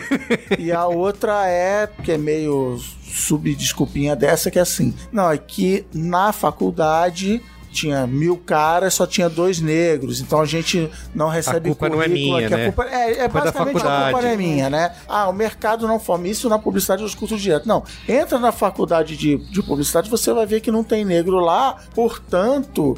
Eu, eu, inclusive, eu só contrato aqui, a gente se contrata da ESPN, da ECA, não sei o que, ainda tem uma lista de universidades para piorar ainda mais as coisas. Mas assim, e aí acaba nesse negócio no, no talento. Não, eu quero contratar o talento. Qual é a vacina disso? Como é que a gente se cura disso? Olha, quando eu fui escrever o, o texto do 6510, eu dei uma, uma olhada e 5,5% talvez dos formandos brasileiros em comunicação social são negros. Então, pra mim, a gente tem um problema muito grande de base, né? Tava lendo hoje que as pessoas têm medo de fazer vestibular pra USP. Ou Justamente. então nem sabem que a USP existe, que a USP é grátis. Então, por que, que os negros não estão chegando nem na faculdade? Por que, que os negros têm um ensino tão ruim, tão fraco? Porque, querendo ou não, a maioria da população pobre no Brasil é negra. A gente tem, tipo, por uma série de questões históricas, a gente, a gente é a maioria da população pobre, que estuda escola pública. Então, por que, que a maioria dessas pessoas tem um ensino tão defasado que elas não conseguem ou nem sabem que existe uma faculdade que também é pública? Que só tem gente branca na faculdade pública, Sim, sabe? Por sim. que que isso acontece? Eu acho que é uma coisa que a gente precisa também se perguntar, porque se você nem vai pra faculdade, não tem como você entrar na agência. Existem formas da gente conseguir entregar esse capital social para essas pessoas também. Eu acho Sim. que você vai ter que ter uma geração. Fora as ações afirmativas que a gente já viu. Tem algumas agências que têm programas de trainee um pouco diferente, focado nisso. Então, assim, se você quiser mudar essa situação, você consegue. Porque, assim, por enquanto trabalhamos com exceções. Eu sou Sim. uma exceção. Estudei só em escola pública, técnico. Eu sou uma exceção. E é assim, eu acho que é muito preguiçoso esse raciocínio, porque eu sinto que se a sociedade sociedade não entende que tem um problema e que tem que mudar isso, ela não vai procurar É, uma a gente solução. precisa mudar, mas a gente precisa ver que a gente precisa mudar. E aí, assim, aí a base, gente eu bate na representatividade. Se um menino que mora no Arthur Alvim nunca viu um preto na faculdade, nunca viu, E é difícil. sabe. Eu trabalhei com publicidade e só tinha um. Eu tô falando de coisa, eu sou velho, viu, gente? Tenho 37 anos. Brincando. Mas eu, eu, assim, eu me lembro que só tinha um diretor de arte quando eu trabalhava na Burt, na Casa do Vaticano, atendia todos os diretores de arte. Todos. Uma época que print era uma coisa que dava grana, todo mundo tava lá na Burt fazendo anuncinho em revista que vendia mais de um milhão. E assim, só tinha um diretor de arte negro, o Ed Murphy, que parece que ainda tá na atividade. É de só um. mão, Olha o nome do cara. Só um. E ele ainda tinha um apelido que era muito claro, porque assim, era só um. Tem um dado que, acho que no texto da Jona, que é a única negra da criação, você fala que dentro das agências é 35 em cada mil funcionários são Isso. negros, né? É, 35 entre mil. Mas assim, isso conta é o quê? Quais departamentos? Eu não- Porque eu eu, não- lembro, ah, teve uma coisa que a Cris Bartz falou uma vez no Mamilos e até hoje isso me impactou pra caramba, que eu sempre faço, que ela falava de fazer o teste do pescoço, né? Você vai no, É. no restaurante, faz o teste do pescoço, olha, vai ver quantos negros tem em volta. Sim. É assim, ó. É, isso eu E falo. na agência, eu lembro que assim, que eu trabalhei em, em- várias agências, cara, eu lembro de um cara que era, acho que assistente de arte, que era negro, e o resto, no máximo, era da produção, e depois a galera, sei lá, de. Limpeza, manutenção. É, manutenção, serviços gerais, sabe assim? A Daniela Dourado, ela fez uma pesquisa e elas pegaram 50 maiores agências e eles viram os cargos, os negros ocupam 0,74% dos cargos de alta direção nas agências. Dos 404 executivos, apenas 3 são negros. E, e tem uma pessoa que eu não leio como negra dessa galera. Tipo, esses três, tem um que ele tem um black muito grande. Se você trabalha na agência, você vai saber quem é. sei, sei, sei. Ele sei tem, quem é. mas ele tem um olho claro. Acho Sim. que nem ele se lê como negro. Ele só tem um cabelo. É que Sim. a gente então na questão mais complicada ainda, que é o colorismo e Ah. a miscigenação no Brasil, que muitas E a vezes a leitura. pessoa pode não ser lida socialmente É, como então eu não negra. sei se ele se lê como negro. É, dá outro sim. podcast. Se a gente for falar sobre afroconveniência. E assim, no texto da Viviane, ela trouxe aqui, tem um dado que as 500 maiores empresas do país foram avaliadas por uma pesquisa da Ibope Inteligência, mostraram que não tem negros em suas equipes em um número chocante. Dos 1.162 diretores, apenas 62 eram negros e desses apenas 6 eram mulheres negras, né? Então vai além das, não só nas agências de publicidade, mas também nas 500 eh, empresas. maiores empresas do Outro dia eu Brasil. li uma que estatística sobre encontra. mulheres que acho que vale para negros também, que é nos Estados Unidos existem mais CEOs chamado John do que mulheres. Ah, é verdade. É, é isso mesmo. Fala aí, Vivi. Pois é, as mulheres elas estão em menor número em todos os cargos de liderança. E quando a gente começa a pensar né, no feminismo e falar de ah, mulheres no poder, mulheres nos cargos de conselhos, de que mulheres a gente está falando? A gente não está falando da mulher negra, Opa. né? É. Obviamente a gente não tá falando. Então, óbvio que a luta tem que ser diferente, o olhar tem que ser diferente. Quando a empresa ela quer trazer diversidade, não só pintar uma campanha de rosa, tá, gente? E nem só falar de negritude agora, né? Por questões de moda, né? E de Sim. ser legal, uma marca legal, uma empresa legal. Mas efetivamente trabalhar a produtividade, porque a gente sabe que a diversidade gera uma produtividade, uma, uma criação, uma inteligência melhor para dentro da, da empresa. Quando a empresa quer fazer isso, ela precisa baixar a régua, né? Eu discuto muito sobre isso com os meus clientes, porque eles falam exatamente o que a gente tá conversando aqui. Ah, mas a gente não encontra. Cara, você não pode não? ir buscar no- nas mesmas universidades que você vem há anos. Você Sim. precisa baixar a Sim. régua, você precisa olhar que, óbvio, a gente não tem uma educação no país que dê privilégios iguais para as pessoas, E né? às vezes os critérios assim, eu preciso negro que fale alemão. Por quê? O, o cara fala alemão, árabe, sabe, não sei o que. Não, não, não é, precisa mas disso aqui Mas pra é isso. isso, né? Porque- Eu já É tenho isso. clientes Ah. hoje que a gente conseguiu fazer esse tipo de, de observação e foi muito bem aceita. De empresas que baixaram a régua, foram buscar excelente. essas pessoas, essas mulheres, esses homens criativos que estão super bem, abriram oportunidades de idiomas dentro da empresa, que já tinha para os brancos também Sim. e que não usavam, porque eles já vinham muitas vezes com dois idiomas já para dentro da empresa. Então, é, é querer realmente a diversidade, porque quando a gente fala que quer mudar e não mexe, né, não tira a bunda da, Da cadeira. cadeira para ir buscar essa mudança, É, volta pro É, ponto da honestidade. de Tem que ser uma mudança honesta. A gente tá falando que Exatamente. vai trabalhar com, com criação, com estratégia, não sei o quê. O que que é bom, o que que não é bom? Acho que o fato de ser uma pessoa diferente de você é good for business, assim, essa pessoa, vai- a gente já falou isso aqui, vai ter um ponto de vista. Sim. Então, e, e o que eu me pergunto é se esse critério de ser bom ou não, né, bom, melhor ou pior, não passa pela pergunta, essa pessoa pensa igual a mim, olha que legal, eu fiz uma pergunta pra ele do que ele acha sobre o futuro da, da borboleta e ele respondeu o que eu acho. Não, a questão é que eu acho complicada é você estar sempre sendo subjugado por um critério de alguém. Então, assim, desculpe os, os profissionais de RH, mas existe problema que barra daí. Eu mesma já passei por diversos processos de sele- seletivos. seletivos e em dois deles eu vi grifado que eu era negra. Então, isso já acaba me barrando. Grifado. Você acha que barraram? Grifado, pessoa gri, grif, Por que, grifado. que a pessoa tem que escrever isso, né? Tipo, En- Então, o que acontece? Realmente, isso, se você quer fazer, se você quer realmente mudar, é aquele ditado, você tem que fazer você mesmo. Porque se você terceirizar isso, corre o risco de realmente você estar com a sua convicção e isso ser reafirmado por uma pessoa que realmente acha que um negro não tem que estar nesse lugar. Gente. E que ele nem vai repassar um negro porque ele acha que o melhor serviço que ele pode fazer é te passar profissionais, né, bons, é, capacitados e loiros e nórdicos. É, mas aí tem que estar no E compliance também, da é. empresa, isso daí é muito mais fundo, né? Não é, mais uma vez, não é só fazer campanha bonitinha, colocar mensagem em canais de propaganda e marketing, que é legal, que tem diversidade. É realmente trabalhar essa questão de diversidade de dentro pra fora. E aí, é, Eu- compliance, eu- é todo mundo junto tentando entender o que, que a gente vai fazer, quais são as iniciativas que a gente vai trazer pra ter diversidade aqui dentro. É, eu Todo acho que é mundo importante também né? ter, Desde é, e ter conversas, sabe? Eu uso muito ser negra pras coisas, assim. Eu falo assim, eu sou uma mulher negra e eu acho que eu sou importante pra você porque eu sou uma mulher negra. E aí, tava fazendo um freela numa agência, olho assim, ó. Primeiro fiz o teste do pescoço, né? Olhei, não tem ninguém, beleza, vamos sentar. Só, só a galera que limpa aqui é negra.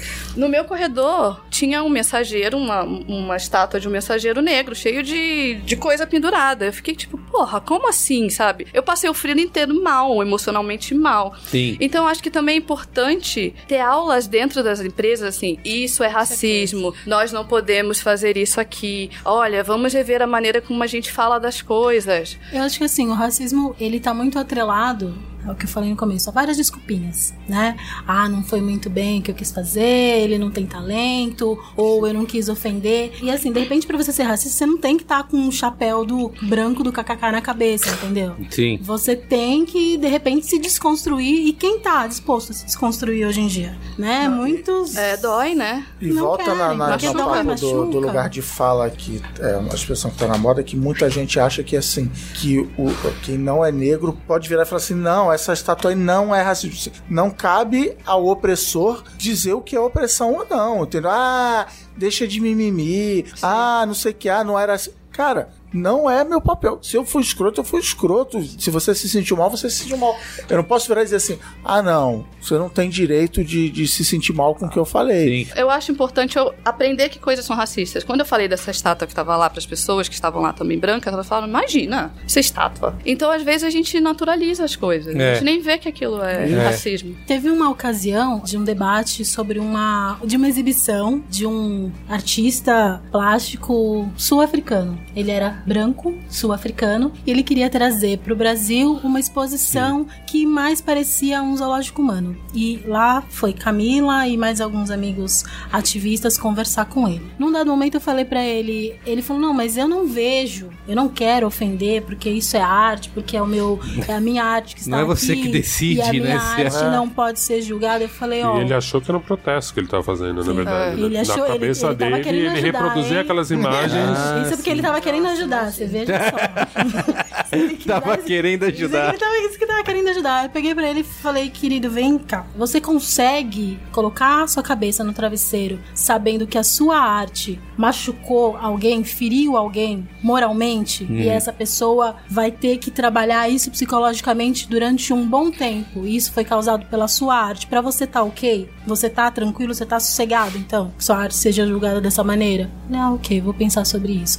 Então, esse parâmetro segue pra quem, de repente, põe ou não põe esse negro aqui. Aquela homenagem que fala, não, mas eu quis homenagear. Né? Sim, Chame sim. o homenageado pra Sim. saber se ele gostou da homenagem ou não. Por favor. Ah, não, mas eu quero representar. Pergunte se eu gostei da representação Sim. É. que foi feita. Essas Porque campanhas, somos, somos, sei lá o quê, tudo. Somos humanos, somos todos né? humanos, eu elas acho que, eu acho que vai, vai muito de empatia e bom senso. O racismo, realmente, ele vai se resolver dessa maneira. Se você se colocar no lugar do outro e isso te ferir, você vai conseguir seguir adiante com essa peça, com essa publicidade que você tem que fazer? Eu acho que vai muito do refletir de cada um. Acho que a gente pode fazer um podcast de, meu, quatro horas, chamar o Papa, Jesus, Sim. Oxalá, pra vir, ver, resolver com o cara. Se ele não tiver empatia, se ele não se colocar no lugar do outro e realmente tiver consciência de que o poder de decisão dele vai mudar alguma coisa, meu, não vale, né? Eu acho que na comunicação, por isso que dentro do coletivo que eu faço parte, Sistema Negro, a gente discute muito a questão do protagonismo negro. Porque assim, eu já vi situações que você tem um negro na agência, às vezes nem é um negro totem, é um cara que já tá empoderado, só Sim. que ele não tem um cargo que ele consiga dar essa voz e falar Sim. assim, gente, vai dar merda. Ele não tem. Então, assim, enquanto a gente não conseguir, primeiro, criar uma rede social, mecanismos que botem esses caras, eu gostei do que a Vivi falou, que baixem um pouco a régua, que entenda que tem outras inteligências e expertises que você tá perdendo, porque você só tem um filtro acadêmico ou social. Quando a gente não criar isso, que tragam esses negros pro protagonismo, a chance dessas coisas ocorrerem sempre vai ser normal. E assim, tem muita gente que fala, ah, tá, e como a gente muda até chegar lá? Contrata a fila. Contrata, sabe? Ou conversa com ONGs, conversa com Sim, coletivos. conversa com coletivos. Começa admitindo Conversa que não entende do assunto. É isso.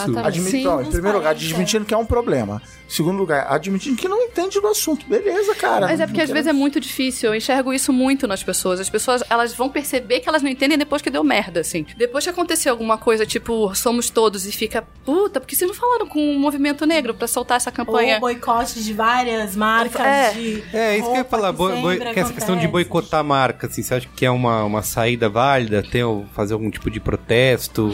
sei lá, Fez um, né, Olga? fala aí. Eu- Fez um bem da hora. Pode eu falar, Olga. posso? Eu- Talvez até vire um documentário. A gente tá concorrendo, aliás. Eu não te contei isso. Tá, conta aí. Então, é o seguinte, mais ou menos um ano e meio, talvez Um um, pouco mais, eu sou é. muito ruim com cronologia, Cris. Um Temos algo em comum. coisas, assim. Rolou um incidente, um incidente, olha que bonito, deixando fino. O incidente, é o episódio de Lost. Já tô incidente. escolhendo palavras bonitas aqui. Tinha o Jonathan, é um americano que mora no Brasil, adotou um filho negro. Eles estavam na frente da loja, né, da loja Animale, na rua Oscar Freire. Uma vendedora da loja sai da loja e expulsa o filho do Jonathan. Julgando que ele estivesse perturbando o cliente branco dela vendendo alguma coisa. O Jonathan ficou paralisado quando ele viu aquilo. A criança não entendeu exatamente. Nossa. E aí, logo a vendedora percebeu, tipo, ops. E aí já foi feita a coisa. O Jonathan reclama muito no Twitter, tô brincando, no Facebook. e aí rolou uma comoção de várias pessoas. Acho que não lembro se fui eu, se foi você primeiro que falou, mas enfim. É, a gente tava conversando e aí num dado momento eu, o Olga falou, putz, mas se eu pudesse eu fazer alguma coisa. Eu falei, Não, eu pudesse, assim, não, eu, eu falei gente- assim, acho que a gente tem que ir lá, né? A gente tem que visitar a loja da Animale Não, gente e fazer um ver. batuquinho ali na frente pra ver se eles expulsam a gente também. Eu quero ver eles expulsar um gente- cara de 1,79m, eu vou vender bala. Aí eu falei isso, falei assim, eu vou começar a vender bala na frente da loja Animale pra ver se alguém vai me expulsar. Criei um evento lá no Face, rolezinho na Oscar Freire. De repente fazer um rolezinho legal por lá, assim, E pra eles naquela verem que época tava, existe. tipo, bombando a questão do rolezinho Sim, nos sim. shoppings e tal. E aí, o que acontece? Subiu pra acho que uns 7 mil confirmados. E aí teve um outro grupo Teve também, outro- né? outro Teve um, grupo foi um também, movimento que foi é. crescendo. O que eu criei, tipo, foi pra uns 7 mil e vieram alguns e-mails bem estranhos no meu, no meu Facebook. E eu falei, ok. Aí fechei e tal, mas de certa forma, resumindo, tiveram o- um coletivo que eu acabei por criar, dar um nome, que foi a Marcha Negra Nacional, e que é uma marcha para apressar o futuro, que eu ganhei esse nome, é, ganhei esse nome de Talma de Freitas. Coração. E ela, é, ela me deu esse Nossa. nome. E, porque é isso, cara. A gente tá, como eu escrevi no texto, a gente tá num pensamento, ou a mídia, a publicidade, com que nome que eu queira chamar, num pensamento totalmente escravocrata, entendeu? Sim. Não conseguem ir à frente. E realmente é pra apressar esse futuro. Foi um evento bem legal, teve coisa de uns quantos confirmados, Olga? Presentes, Ah, assim, uns cento e pouco. Mas É, eu acho que no, Carfreiros é, no auge lá por na aí. frente da loja. isso, Marchamos no isso. Oscar Freire, Te fechamos a Oscar Freire. Que foda. Fizemos uma. é, restamos o Eu Tenho um Sonho, dei uma modificada. E tá tudo muito registrado. A loja diz qual foi a tá? alegação do. Então, vamos mas- voltar à sessão desculpinha. Sessão, momento Não, desculpinha. nem Não, mas nem Nem teve. teve. Ah, eles não eu fizeram? mandei- Não eu fizeram mandei- carta? Mandei, juntei todos os, os materiais que foram, né, de, de registro, mandei pra Associação de Lojistas da Oscar Freire e tô aguardando até agora. Não, a, a Mas eles não resposta, fizeram. a A resposta resposta da Fizeram foi... meia-culpa, assim? Ah, mas é que não teve desculpa no meia-culpa. Tinha um texto inteiro falando que não era uma prática da empresa, mas não tinha a palavra Gente, desculpa. peçam desculpa. É, a aprendam, famoso, tipo- aprendam a fazer, a dar desculpa, tipo falar desculpa, porque essas marcas sempre falam, não, mas nossa empresa valoriza muito o ser humano. É isso, eles falaram a bem. missão da empresa e não pediam desculpa. Aprendam, Missão é ótimo. aprendam. Quero ver quantos, ah, quantos anos não é revista essa missão, visão. É, não, Ai, e, gente, e- e fazer usaram de novo na categoria Momento Desculpinha, temos até uma vendedora negra. Não, não. dentro. E depois, uau, justamente, né, gente? Merece um E depois uma, eu comecei a acompanhar, aí eu virei o psicótico desse caso. Eu comecei a acompanhar uma postagem de uma vendedora negra da loja do Rio falando que eles mandavam os negros alisarem o cabelo. Oh. Tipo, sugerido, sabe? Assim, seu É, cabelo vai ficar quiser. melhor, Se você quiser tá, trabalhar pra aqui- boa aparência e tal. Pô, Boa aparência, chapa. boa aparência sempre é Eles- cabelo liso, pele aparência. clara, né? Eles até fizeram depois um, um- no ano seguinte, por coincidência ou não, o casting deles de Isso, desfile, no Paulo. algumas meninas negras e tal. Mas enfim, gente, isso acontece de sempre, né? Sim, é. que, Sempre. É que eles deram- esse Esse é ano, um caso, Esse ano né? teve, qual que é o nome da Maria loja? Filó. Maria Filó, que eu falei, tem que ir lá A de Farm. novo. A, a Farm. A Farm já é tradicional, né? A Maria Filó, o caso foi tão. Na figura, eram duas mulheres negras, né? E eles colocaram uma mulher negra e uma mulher branca. Quando eles foram reproduzir a estampa, para quem não sabe, mas eu também tenho uma memória muito fraca. Mas para quem não sabe, a Maria Filó. Ela fez uma série de estampas baseada no, no Debré, mas não era do Debré, né? No final das Ah, contas. É, até a pesquisa foi meio mal feita. Até elas falaram, ai, foi baseado no Debré, depois não, não é Debré, desculpa. E aí era uma mulher negra em posição de servidão para uma mulher branca. Uma mulher negra como escrava. Uhum. Né, que é tipo uma imagem do século XVIII, XIX. Só que aí foi alguém na internet, esse lugar maravilhoso pra se viver. foi alguém pesquisar e descobriram que eles mudaram a imagem. Na verdade, eram duas mulheres negras Uhum. conversando, sei lá, cuidando da vida delas. E eles colocaram uma mulher branca. Certificaram. Eles, eles, é, eles clarearam uma mulher, né? Uma das negras, e aí ficou nessa posição servil. E aí, né, uma mina negra, porque é, é isso também. A gente vai, a gente, a gente que acha, a gente que vai. Aí uma mina negra foi lá e falou, gente, isso aqui, isso aqui Cara, tá mas errado, não tá parece erradinho. tão óbvio, né? Quando você. Não, não, não Vai, é vai. óbvio pra uma mente escravocrata. Caramba, Exatamente. Que é, que é isso é a coisa que é a coisa mais perversa do racismo estrutural, né? É capaz de você conhecer a pessoa e você ver, e você trabalhar do lado, você fala, a pessoa não é escrota. É, é. Mas ela, assim, não é uma O preocupação. que, que aconteceu no não meio é- do caminho? O que, que você bebeu, amigo, pra fazer um negócio desse? É aquilo. O racista, ele é bonzinho, ele é nosso amigo de recreio, ele é nosso amigo. Mas ele Sim. aprendeu a ser racista com a família, aprendeu a ser racista desde que a, tá andando com a mãe e a mãe muda de calçada porque vem um negro. É, A, a mãe dele não falou, filho, vamos aqui uma apostila pra você ser racista. Não. É. Sim, é. São atitudes que são ali, reproduzidas todos os dias. Eu indiquei no. E qual você é- tem aquilo como, como padrão. No programa passado eu indiquei no Qual é a Boa, aquele. Não sei se todo mundo viu o documentário 13 terceira Sim. emenda. Que eles têm uma parte ali que também tem bastante. Fala bastante sobre a mídia, né? O papel do, da- do jornalismo, por exemplo, de começar a noticiar e era só negro que aparecia, É, Mas né? não é famoso- a epidemia do crack. Isso. que É, o famoso o suspeito é um homem negro. Suspeito é um homem negro. Suspeito é Isso, um homem negro. É, é. A gente tinha que fazer um 13 terceira emenda do Brasil, porque a história nos Estados Unidos é diferente, né? Que a gente. a- o processo é diferente. Mas eu tenho certeza dentro do, do meu coração que a gente fez alguma coisa muito parecida, assim. Que a gente teve processos muito parecidos com 13 terceira Sim. emenda no Brasil. Sim. Então, ó, explica pra pessoas como eu que não. né? Um, não Não, viram o documentário, dois não ouviram o programa passado. Olha aí, oportunidade de ouvir, então. E assistir o documentário. É, o 13 terceira emenda, cara, eu acho que. Eu até postei que acho que é o Oscar de melhor documentário o ano que Bem vem. provável. É o da Ava DuVernay, que ela dirigiu Selma, né? Acho que em 2014, Isso. né?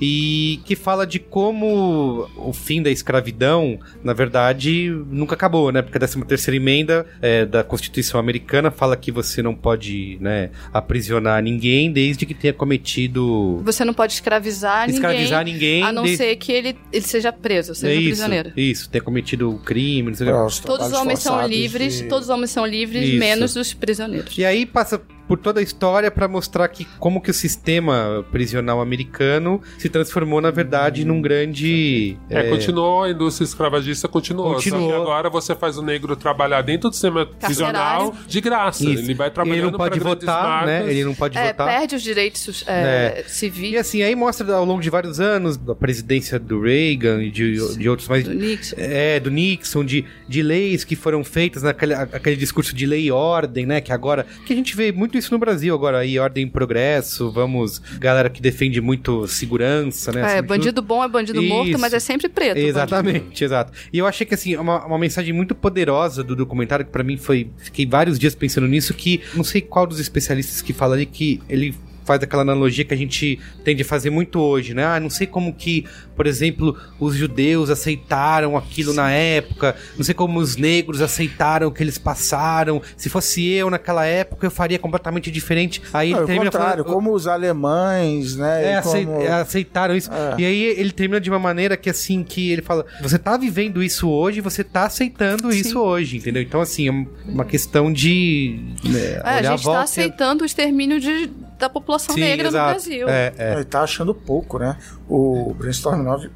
Desculpa, o B9, não pode mais chamar disso. Pode, esse é o nome dos O nossos B9, corações. ele publicou que picharam aquela propaganda do Google, falando, vai googlar aí quantas pessoas a polícia Ah, é mata, verdade, né, né, do... Dos meninos É. negros nas É, É, como é que é, o- é essa campanha do Google que fala, dê um Google, Dê um né? Google, Tem né? um termo e dê um Google. Alguém pichou em cima, você pode procurar no Instagram do B9 aí no Facebook. Alguém pichou em cima assim, é crianças assassinadas por policiais. Um, É, dê um isso, Google. é isso. E aí, cara, a galera nos comentários, e a, e a Nossa, gente ainda falou assim, mesmo. não é a Pirou. galera da fanpage do Bolsonaro, Não, assim, não é não. do B9, Isso. cara. Sim. E a galera falando, tem que matar mais, porque o Pesquise por policial- policiais mortos o- por crianças. O policial tava só É. se defendendo. Dê um tá? Google, dê um Google. Ah, é policiais mortos por crianças. Então, assim, é, é isso. Assim, a gente tá, tá vivendo isso e acha que tá certíssimo, Sim. que tem que matar mais e que tem que não sei o quê. Mas é engraçado também que se a gente mudar isso pra branco, ninguém aceitaria. Se crianças brancas fossem assassinadas como as crianças negras são,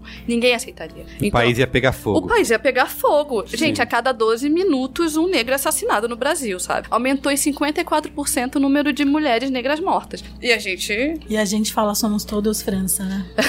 somos É. trans- É. E morre o triplo aqui. Somos todos E, Paris. no- e Somos nesse todos negócio Paris. somos todos, e afim que vocês já falaram, e tentando rapidamente voltar para o nosso mercado publicitário, tanto nas campanhas, como vocês falaram, de Salvador, de né, protagonismo negro, quanto campanhas dessa de consciência, tem que ter um negro na equipe de criação. A agência que não tem um negro na criação e, e no planejamento. Arranja. Não pode falar, pois é, Se vira. não fale sobre isso. Não, é engraçado essa de Somos Todos. Eu trabalhei numa agência que fez o Somos Todos. Opa. Mas eu, né, fui reclamar, falei pra um amigo meu, falei: "Porra, velho, olha essa campanha que vocês fazem". Ele falou: "A única preta que trabalhava aqui era você, você saiu". Então, assim, eu também nem sei se me consultariam, porque eu também era peão, sabe? Sim. É, voltamos a dizer essa questão do protagonismo. É, né? exatamente. Mas eu, eu ia tentar dar uma chiada. É muito importante que a gente fale. É muito importante que a gente fale sobre racismo, que a gente vive numa sociedade racista. Mas tem tanta gente pra você poder consultar, sabe? Vamos tem lá, tem eu, um tô- eu movimento trabalho, negro. hipoteticamente, eu trabalho numa agência que nesse momento está com um briefing que o cliente, igualmente branco de olho azul, falou assim: olha, nesse produto aqui, o meu, meu global mandou aqui que tem que ter negro, tá aqui o checklist. O job já tá na casa e eu, eu faço o teste do pescoço, não tem ninguém em volta. O que, que eu faço amanhã para resolver esse Me manda um problema? e-mail. Tá aqui meu Não, LinkedIn. ó, mas Tá aqui tem, no LinkedIn, assim, não. eu acho que tem desde agências de casting, de pesquisa, já voltado para esse público que tem um trabalho mais respeitoso e sincero e sério sobre isso. E eu acho que a pessoa também pode entrar em sites, né, como o GLDs, como tantos portais Sim, que tem mesmo. que discutem o assunto, porque assim, é tratar como qualquer outro job. Se mandasse eu fazer alguma coisa sobre japoneses, a pesquisa você faz. Tenta achar alguém que é é, que tá mais próximo, mais familiarizado com o assunto, e aí você vê, pô, minha agência é no interior do Paraná, tem poucos negros aqui, usa internet, contrata uma empresa de outro lugar. Eu acho que já não tem mais desculpa, volto a dizer, se realmente essa demanda foi sincera pra você. Eu acho. O que eu acho, só que hoje em dia, eu acho que a gente tem que ser muito honesto mesmo. Primeiro entender se era uma discussão que surgiu no GP, né? Às vezes eu prefiro que a empresa, se ela quer ser diversa, ela não tem nenhum cliente que se encaixa com essa pauta diversa. Meu, faz um programa pro bono, ajuda uma ONG que é, Vai já que pra esse valor pra sempre. Porque às vezes não adianta você forçar a barra e tentar enfiar num, num Sim. cliente que Sim. não tem, que sabe que o cliente não entendeu. Às vezes o cliente não tem essa demanda e não entende. Mas eu acho que é Agora eu acho que a importante- agência pode apoiar, né, tipo, como pro bono, enfim, causas que tragam essa diversidade pra dentro de lá. Eu acho que é importante também descer do salto quando a gente é publicitário. A gente se acha muito em publicidade. E muitas vezes, não só com job de, de tipo, uma coisa que eu não sei, de negros, muitas vezes a gente coloca a palavra na boca das pessoas. A gente nem sabe o que que é, assim. Sei lá, outro dia me falaram como fazer a mulher de periferia andar mais de bicicleta. Ué, vamos perguntar pra ela.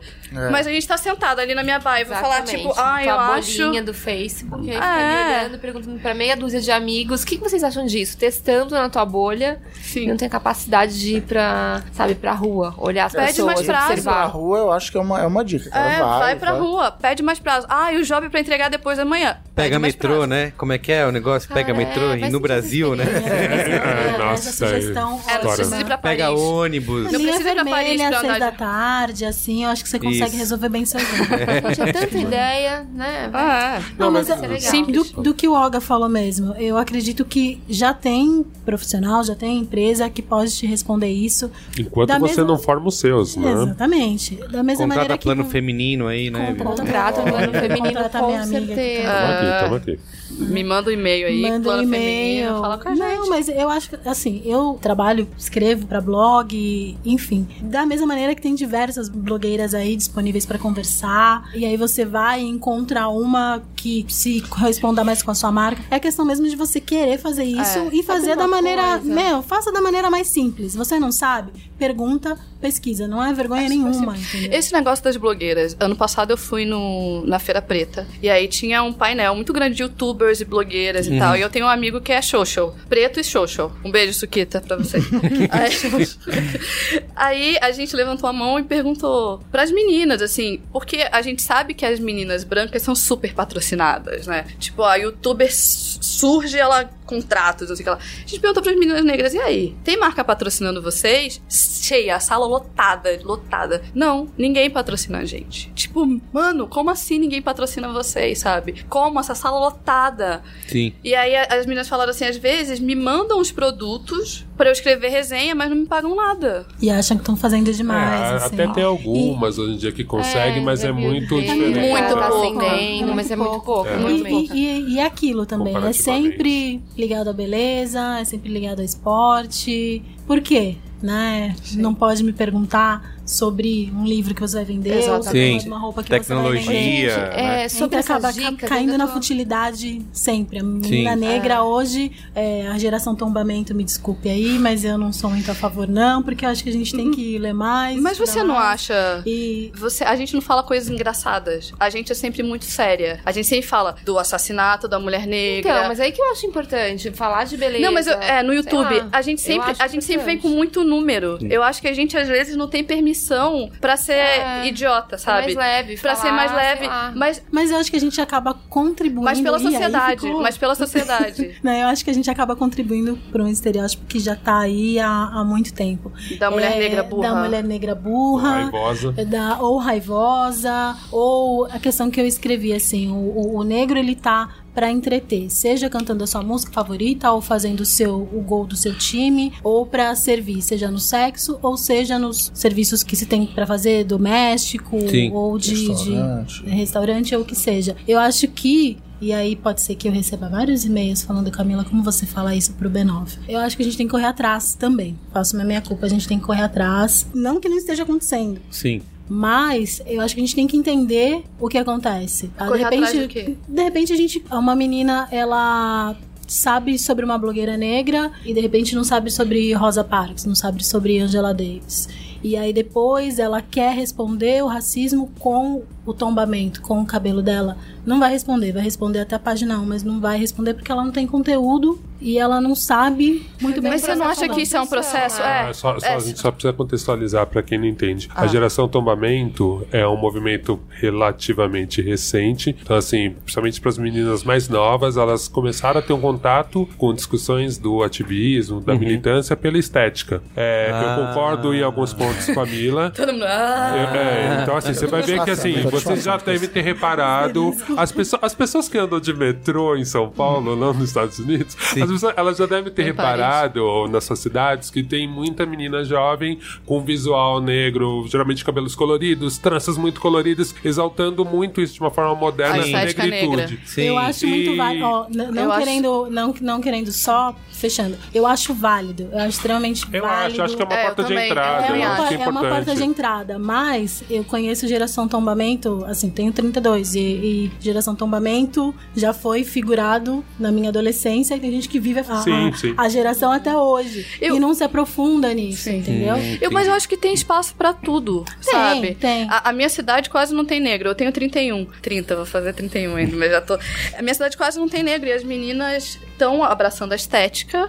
Eu, eu penso, pra mim, a geração tombamento é, é a página 1, sabe? Você começa a pensar. Porque também é uma maneira Porque de se antes não achar bonito. isso? É, A gente não, não tinha. É uma, uma maneira da gente se achar bonita, sabe? Sim, Porque sim. ninguém acha. Eu acho que antes, antes tinha, só que eu achava mais cruel. Eu trabalhei numa loja que chamava Traxart. Isso quando o Chicago Bulls ganhava tudo. Nossa, faz tempo, E era hein? assim, a minha referência. Era né? tudo mato. É uma merda, é uma merda, você vê. A minha Quando a referência, galeria era assim. tudo mato. É, e era muito louco, porque você tinha um, um padrão só de referência de beleza negra. Então, assim, eu gostava de rock também, eu gostava de rap, mas eu gostava de hardcore, eu gostava de um monte de outras coisas. Sim. E minha referência, ela era muito este- estereotipada. Eu era um pagodeiro, que era uma coisa que eu odiava na época e hoje eu amo.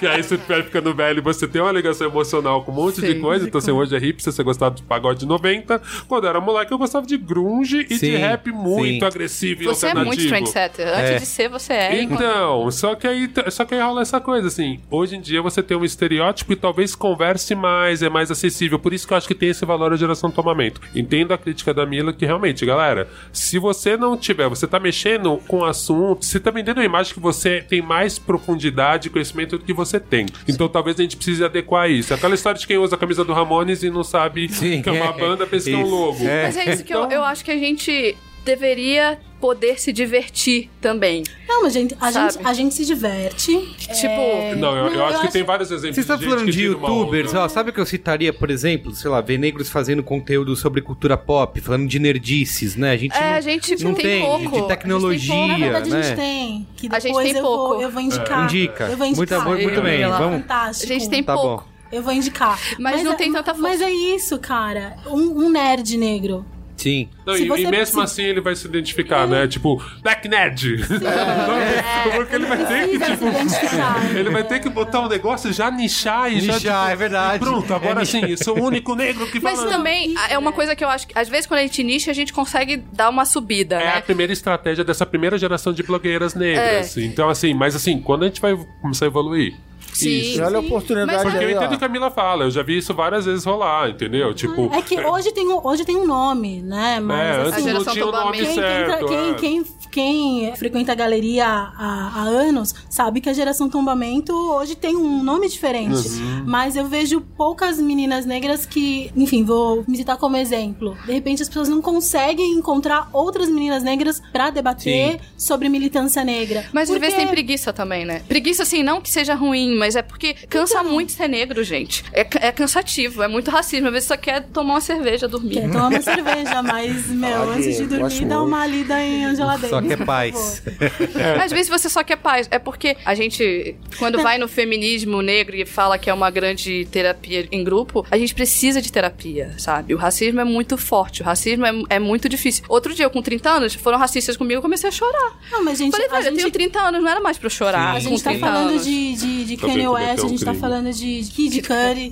que também. Então, gente, o problema da saúde mental da população negra é um fato. É que os negros não querem trabalhar muito com isso, porque, Esse como eu é- falei, dói pra Dói caralho. Pra- muito, pra dói muito. contextualizar, o Kanye West, ele tweetou umas coisas meio estranhas recentemente e ele parou uma turnê, pararam ele porque falaram que ele tava com sintomas de depressão, de estresse. E o Kid Cudi também parou uma turnê e ele falou publicamente, falou, gente, eu parei pra me tratar. Tipo, tá foda. E assim, a gente sabe que muitas vezes é isso. Você ser uma estrela negra em ascensão, tá naquele lugar, é um muito mais pesado, porque o racismo, ele não é ligado só à questão social. Mesmo com grana, você vai sofrer, vai ser Sim. cobrado. E acho que se você não tem uma base e você tem esse poder de influência muito forte, é complicado. Então, essa parte do entretenimento negro, eu concordo também. Eu acho que assim, a gente tem que conseguir desconstruir. Eu não sei se exatamente esse é o momento, mas a gente tem que começar a pensar em sair desse loop, em desconstruir mesmo. Assim, daqui um tempo ter negros, negros podem fazer o que eles quiserem. É, canal Então, assim, de culinária negro, canal de culinária. Porque E não é, precisa é necessariamente falar só sobre a Só comida sobre da isso. África, É, sabe? Tipo assim, eu posso fazer sim. sobre a culinária Não é só italiana. Fazer folclórico, né? Porque vira É. isso, né? Comunidade negra vira uma coisa Vira, vira uma folclórica, coisa- né? Vira. E aí a gente volta E às vezes a gente tem uma obrigação gente o tempo também. inteiro, né? Porque às vezes, assim, as pessoas perguntam pra você assim, mas você é negra, você não sabe sambar. Sambar é sempre um clássico. Você não sabe sambar?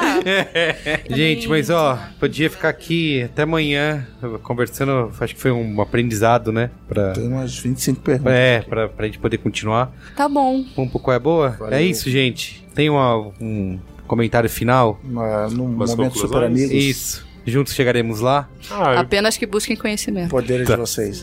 ah, eu acho que só, só pra ajudar a fechar, eu acho que é um pouco isso mesmo, assim, a gente pensar no protagonismo, Não é fácil, número um, não é fácil. Não, Não vai é ser fácil. fácil, é um processo, a gente entende pra você que tá no front aí, se você é o cara sensível na sua, na sua agência, enfim, a gente entende que é um processo mesmo, ninguém tá pedindo pra ser agora e não vai ser tão rápido. Eu acho que você tem que entender o quanto você pode se expor, mas assim, avance, lute, tente emocionar as pessoas com essa causa mesmo. Tô falando aqui pro cara que não é negro e falando pro cara que é negro também, assim. É um processo né? Então, assim, não adianta chegar só com o pé no peito. Vai ter momentos, sim, que você vai ter que ter o pé no peito. Mas na maioria das vezes é negociando mesmo, é hackeando, é entendendo, é conseguir emocionar mesmo e ganhar as pessoas. Porque eu imagino que se você tá nesse posto, você fez assim. E, né? e a questão que eu acho que é a principal mesmo é ser verdadeiro e sincero. Assim, se sua marca precisa, se sua agência precisa, se não tem um cliente que banque isso, faça por si mesmo. Assim. E às venda vezes como é- é agenda difícil. positiva, né? Não como uma oportunidade. Justamente. Blogueiras baratas aí que estão com cachê, né? Negociando bem, um público pouco explorado, produtos que você podia estar falando. Sim. Agora a gente vive a era de segmentações de mídia, então quais histórias diferentes você pode contar, até geograficamente, se você tiver afim, É né? Não isso, precisa né, ser só. que Isso é mais interessante porque a gente conta sempre essa crise que te- tanto falam, não só é, econômica, mas essa crise de criatividade que tanto se fala nas agências. É por isso, porque a gente está buscando no mesmo lugar. Sim. A gente está falando com as mesmas pessoas, a gente está andando com as mesmas pessoas. Isso que a gente está brincando aqui, ai, vamos pegar a metrô em São Paulo, é uma coisa importante, sabe? Vamos olhar para as pessoas, é uma coisa que é. Cara, eu quando trabalhava na agência, eu era considerado. Nossa, você vende ônibus? É. É, Era esse nível assim, entendeu? E puta, era muito melhor ir de ônibus do que. Do que Você era de um carro. bicho exótico. Mas assim, ah, nossa. Você não vem com a sua Land Rover? É, eu falei, cara. Gente, a primeira grande experiência que eu tive com o plano feminino em consultoria foi para uma marca global de shampoo que estava quebrando, né? E por conta da falta de representatividade. E a gente chegou lá para mostrar que dava para falar com a mulher que não era a Bruna Marquezine, porque eles imaginavam que a mulher da classe C tinha que ser a Bruna Marquezine, que na Sim. época fazia Isis uma Valverde. menina uma menina de favela, né? E a gente foi pra favela do Brasil inteiro gravar com meninas negras incríveis, com, sabe, uma representatividade linda e a marca voltou a ter a- a- o posicionamento que ela tinha. Então, dá protagonismo, né? E ouvir as pessoas. Então, ir pra rua, ouvir, fazer um focus group. Às vezes não é tão caro do quanto a gente imagina, sabe? É só conversar, ter empatia, buscar no lugar certo, na fonte certa. E não só na nossa bolha, né? A gente tem que furar a bolha. E às vezes que- te dá mais retorno, né? Você vai gastar um pouquinho, vai fazer um focus group, vai gastar um pouquinho, mas vai te dar É, mas o tanto de retorno. né? Essa marca tava perdendo tanto share, tava é, abrindo tanto gap pra concorrência, e quando a gente chegou lá pra mostrar pra ela de verdade, porque mais uma vez esse aspiracional mata muita marca. A marca fala com uma mulher e ela insiste no aspiracional e tá ali, sabe aquele cachorrinho que fica na frente do é televisão de cachorro, né? Sim, é. vendo É a consumidora, sabe? A consumidora ali naquele aspiracional maluco e você ali tentando fazer ela se convencer do que ela não vai mais se convencer, não vai mais passar esse tipo de coisa. Então é, é bacana olhar e conversar com a mulher real, sabe? Sem estereótipo de campanha de mulher real também. Que aí vai lá e pega uma de cada cor, blá blá Sim, blá, faz sim. lá pelada. com- Não.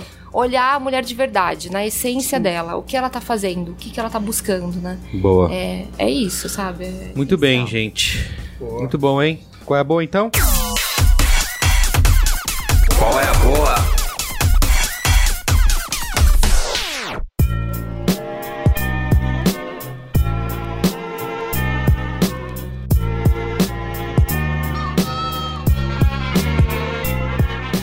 Qual é boa? Bom, meu qual é boa? Eu, que é pra ser temático e repetitivo, reforço novamente o meu qual é boa da semana passada, que as pessoas assistam o documentário da 13 terceira emenda, Ah, sim. que não só é muito bom, mas como é essencial para a vida, ao mesmo tempo que também é um pouco depressivo, né? Sei lá. Você vê as coisas tão maquinadas e conectadas, fala, caramba, gente. Eu não gosto de ser, às vezes, ser muito paranoico, né? Ou ficar entrando nessa de nova ordem mundial, mas é, é isso. É, é bem. Enfim, Mas é o que a gente falou, informação é, né? mas O assista. primeiro passo é reconhecer que é um problema, o segundo passo é informação. Bom, fui muito, durante muitos meses, mais de ano, um usuário de um aplicativo de podcasts que é o Overcast, né? A gente já falou dele aqui antes, né, Cristiano? Mas eu resolvi, eu nunca quis, sempre fui pão duro, não queria pagar para testar o Pocket Casts. Ah, Sabe? que é o meu aqui, ó. Ele aqui. É ele? Você usa ele? Opa. Então, eu não queria usar, ficar, ah, não vou gastar, porque outra é de graça. Aí entrou na promo, tá? Tava três doletas e não cinco. E aí eu comprei o. Black Pocket- Friday? Não era, foi antes da Black Friday. Eu comprei o Pocket Casts e, cara, tô gostando bastante porque a interface eu tô achando melhor que o Overcast. Uhum. Ele tem um negócio. Eu não tô andando de metrô geralmente, ultimamente, gente, tô no meu carro. e ele faz uma coisa que o Overcast não. Isso é classe média sofre, tá? Quando você ouve o Overcast com o Waze, ele.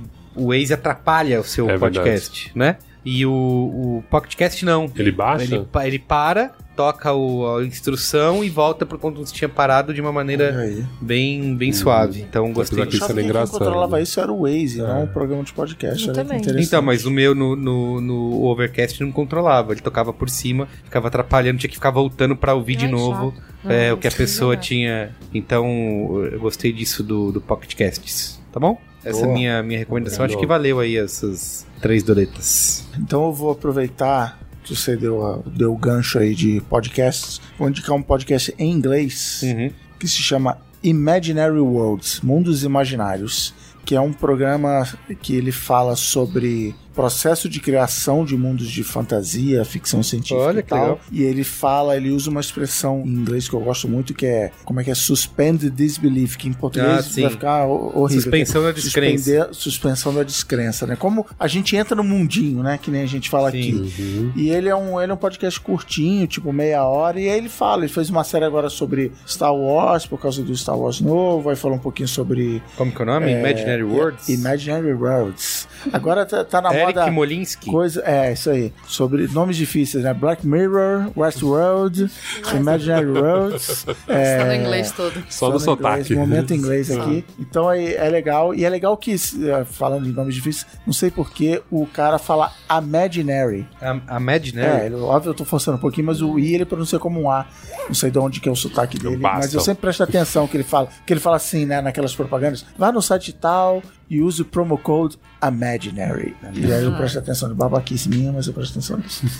E outro qual é a boa que tem aqui, que aproveitando que estamos em, épocas de fim de ano, promoções digitais, que nem você falou então, Pocket Cast, um, um qual é a boa que eu tô pra dar um tempão, que é um joguinho indie que tem pra PC, tem pra Xbox, não sei se tem pra PlayStation, chama Subnáutica. O Subnáutica, ele é basicamente o seguinte: você tá numa nave muito louca, gigante, uma nave daquele tipo que tem um monte de gente dentro da nave. Essa nave cai num planeta, pelo menos até onde eu sei, esse planeta é só água. E você, tipo, vira um náufrago no fim das contas nesse planeta. Você tá num módulozinho de escape e você vê ao longe a, su- a sua nave mãe lá toda destroçada e você tem que sobreviver. Então ele tem um quê de Minecraft que você tem que mergulhar pegar materiais pra juntar pra fazer outra coisa, pra chegar lá na, na- na nave mãe e ver o que, que aconteceu. Então tem uma historinha, tem um mistériozinho. Subnáutica. É, mas o negócio é essa de você ficar pegando, porque tem o lance do fôlego,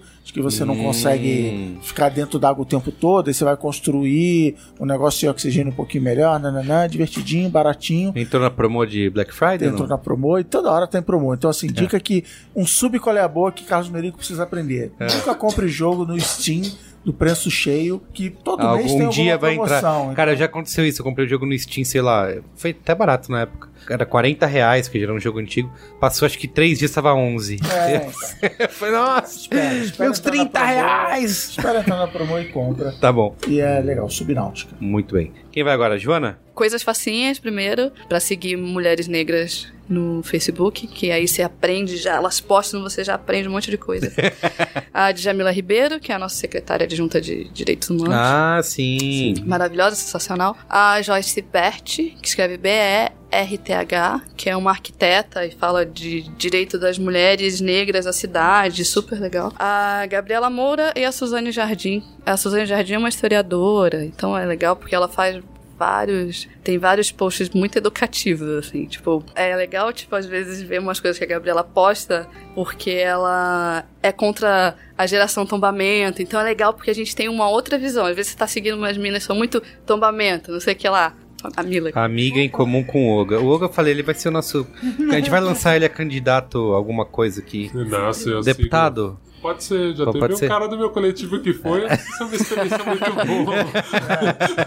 Tô, tô ligado. É, Essa questão do ativismo direto assim, é, é meio complicado. E a gente falou também de coisas mais leves, é um pouco pesado. Saiu no- na Netflix agora, é um cara que faz stand-up, é um negro, Michael Che. Michael Che. Tem umas coisas que eu não aprovo muito pessoalmente, sendo uma mulher, mas é interessante ver também como é que o negro fala nos Estados Unidos e tudo mais. Sim. E Que entrou no, no Netflix, não entrou foi? essa semana, eu É acho. verdade. Ele é co-apresentador do Weekend Update do Saturday Night Live. Ah. É, e ele é roteirista também do Saturday É, ele Night é Live. bom, cara, É, é Michael Che Matters, eu acho que é isso. E por Che- fim, Che Guevara mesmo. É, é, o pai dele era historiador, colocou o nome do. Ah, é? Che É, de- de- E por fim, uma Birth of a Nation, Ah, sim. que não é o Birth of a Nation do Original. Ku Klux Klan, não é, o original. Não é o original. Não é, por favor, gente, não procure esse filme. É, Não é o racista. Não, é de 2015. É bem legal e dá pra gente também conseguir pensar como é que funcionou a escravidão no Brasil, porque ele é, é um, é uma história real de um pastor negro que aí, como ele era um cara super inteligente, aprendeu a ler e tudo mais, e aí a galera da Casa Grande falou, vamos pegar esse cara e vamos dar uma bíblia pra ele. E, enfim, ele vai professando, sendo pastor dentro de várias fazendas Sim. é, no sul dos Estados Unidos e ele começa a ver como é que funciona a escravidão nos Estados Unidos. E aí, enfim, sem spoilers. é o nascimento de uma nação. o né? nascimento de uma Olha, nação. é Tá, uma tá- merda. tá em. É, Não é uma, Não é merda. uma merda. Você achou uma merda? A escravidão? Não, a escravidão é uma merda. Só, Spoiler, tipo, é. o filme é uma merda, eu tava assim, fiquei sentida, mas como eu Não quero fiz claro. né? Estreia, tá, acho que tá em cartaz ainda, né? Nos Eu- cinemas aí. Eu vi no Cine Direitos Humanos que tem no Frei Caneca, então não sei o que.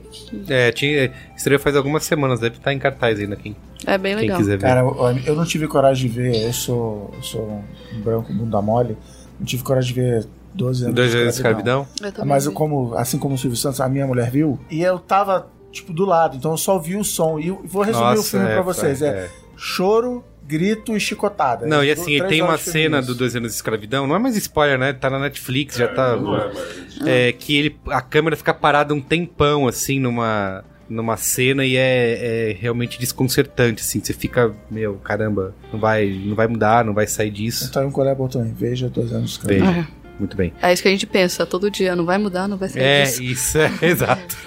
Muito bem. Mila, Não, eu vou indicar meu blog por questões. Sem fugir do tema, né? Questões morais e éticas. Morais e éticas. Na verdade, não. É, é- é realmente. Dentro do, do meu blog, da página, eu, fa- eu falo sobre protagonismo negro. Sempre coloco o negro em evidência. E ali é um exemplo do, do que pode dar certo. Infelizmente, são exemplos dos Estados Unidos. Tivemos aí a Adidas com a Erika Januza, que foi um dos últimos blogs que eu postei. Que ela protagonizou uma campanha da Adidas, collab com a Ali são exemplos de como publicitários podem trabalhar. Olha como dá certo. Olha que bonita. A Ciara na Revlon, Pharrell na Adidas. Você postou a campanha da Alls com a Heider? Ainda não, vou postar. Por favor, foi um dos melhores exemplos que eu já vi, cara. Vou postar. Tem, tem, tem o Rap Nacional, eu vou postar. O blog eu falo sobre música também, pra dar uma relaxada. Tem várias playlists em, em Spotify, tem um link lá. Enfim, jabá feito, milisma.com.br.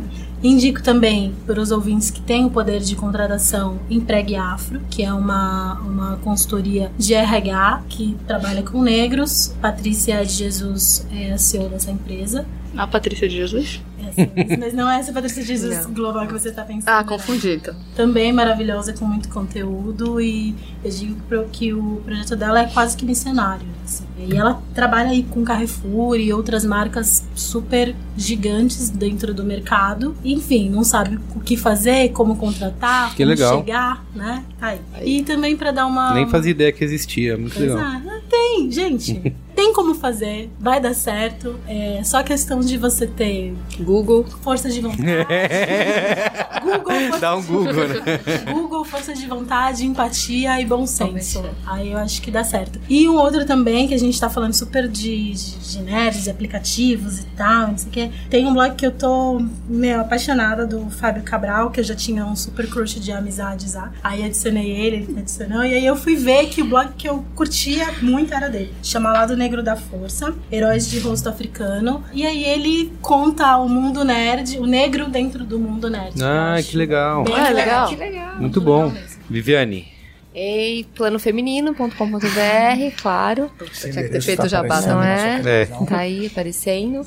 Gente, a gente pode conversar muito sobre representatividade, sobre propaganda, sobre diversidade na, na, na publicidade. E um papo mesmo. Eu acho que o plano sempre surgiu assim, de conversas. Todas a- as consultorias, elas surgem de conversa. Então a gente não cobra pra ir conversar, pra ir trocar uma ideia. Acho que é bem rico isso, sabe? Pelo menos abrir as portas para entender o que significa essa mudança, o que pode ser essa mudança para a empresa e para a marca. Eu quero indicar a Feira Preta da Adriana Barbosa, mulher negra, empreendedora, tá aí na luta há muito tempo, então que vocês deem um Google. e tem muita coisa acontecendo, aconteceram vários eventos dela, 15 anos agora, né? A conheci num projeto no Sabão em Pó Brilhante, que foi um dos primeiros projetos do, do plano feminino para falar de diversidade, né, e tirar a mulher do tanque, né, dar protagonismo para a mulher.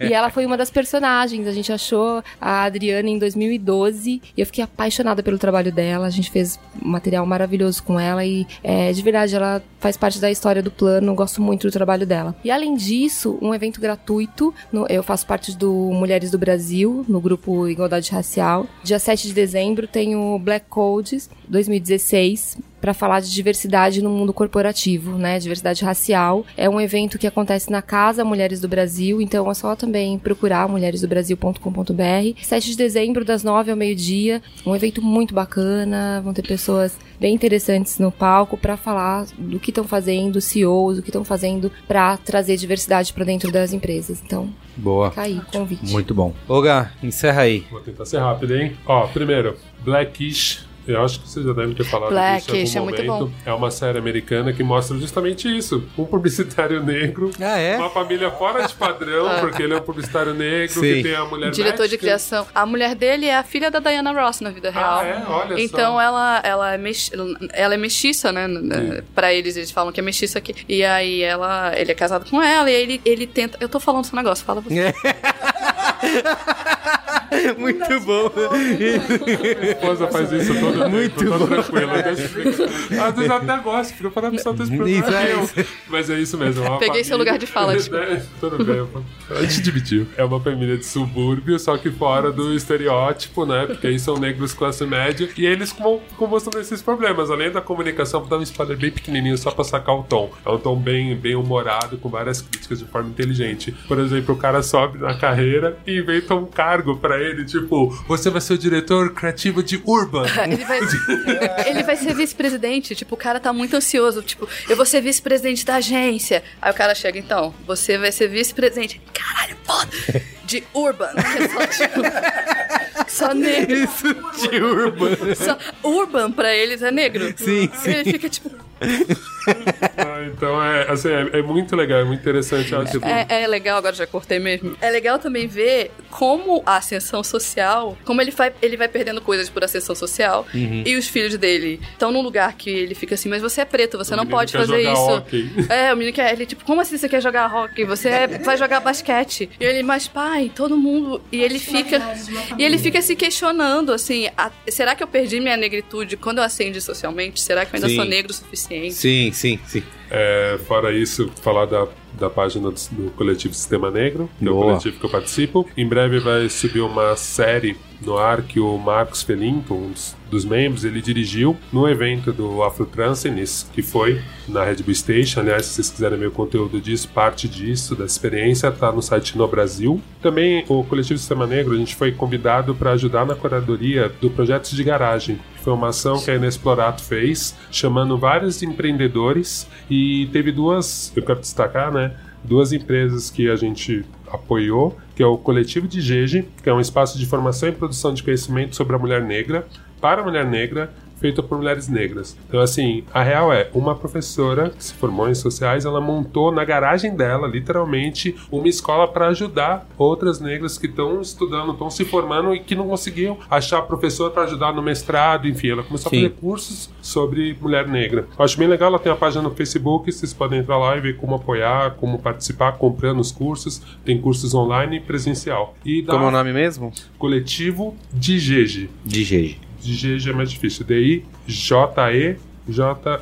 E tem a Afro também, que foi uma outra empresa.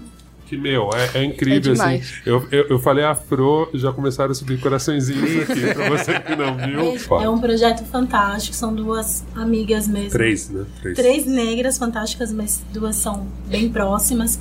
E você vê o grupo nascendo e desde pequenos detalhes. A designer eu também conheço, que é negra. A moça que fez a consultoria para marketing também conheço, é negra. Então, é um projeto diferenciado por isso. A gente vê e a gente sobe coraçõezinhos mesmo, porque você vê esse diferencial, né? Quando é feito pelas mãos negras e tem todo um amor ali envolvido e é sincero. Né? É, voltando a dizer, Boa. Eu, tô, eu tô batendo muito isso, eu tô quase um bordão. A verdade, você enxerga a verdade mesmo Sim, no projeto. E uma necessidade, porque assim, como eu trabalhei na Info, tinha muito. Ai, está evento de startup, e você falava, velho, isso é só um copycat gringo de algum Sim. produto que já existe. Sim. não tem verdade, não tem Sim. necessidade. E ver essas meninas falarem e empreenderem, o trabalho delas é fazer uma caixa, é um grupo de assinatura, né? De uma caixa com produtos voltados para negros, só que Ah, que testados e curados por negros. Sim. Olha que incrível. a gente não tem isso. Incrível. Então, assim, você tem verdade no projeto Que inteiro. ideia genial, né? Como pensaram Não, nisso? e o que eu achei mais interessante. só sendo negro, né, Não, o que eu achei mais interessante é que, assim, elas têm uma defesa dessa necessidade, uma defesa social, clara, para o mundo ser menos escroto, mas você analisando como business, Sim, é perfeito. é lógico. Então, assim, você fala assim, cara, como eu não tenho dinheiro para botar dinheiro nessas meninas? É. Eu quero virar sócio disso agora. Sim. Assim. Então, eu acho muito Afro? interessante. Afro. of E como acessa? E aí o Afro? produto é Afrobox. Assim, é bem fácil botar empreendedoras negras afro, vai aparecer essas meninas que elas estão fazendo um trabalho Google, muito Google. bem. Com acento Tem chapeuzinho esse site novo aí, Google. Nesse site Esse- novo. Gente, só rapidinho, porque eu não fiz jabá, eu tô me sentindo meio mal. Manda ver. Os 54 é uma página de conteúdo que eu e um amigo a gente tá fazendo, tá crescendo. Só com conteúdo negro. A gente escreve, a gente procura, a gente cura, cu- faz curadoria, né? A gente não cura ninguém. e a gente, a, a gente tá fazendo um documentário sobre youtubers negras. Ah, que legal. E a falta de youtubers negras. Xongani. Muito bom. Xongani. Sim, sim, não, eu, tô, tipo, a gente vai nos eventos, eu chego assim, oi, posso falar com você, por favor? Então. Os 54? é, os 54. Muito bem. Gente, muito bom. Muito obrigado mais uma vez. A participação de vocês foi essencial, brilhante, hein? Valeu demais. Muito Boa. obrigada. Virou rave esse breakcast. Até amanhã. Falou! Abraço!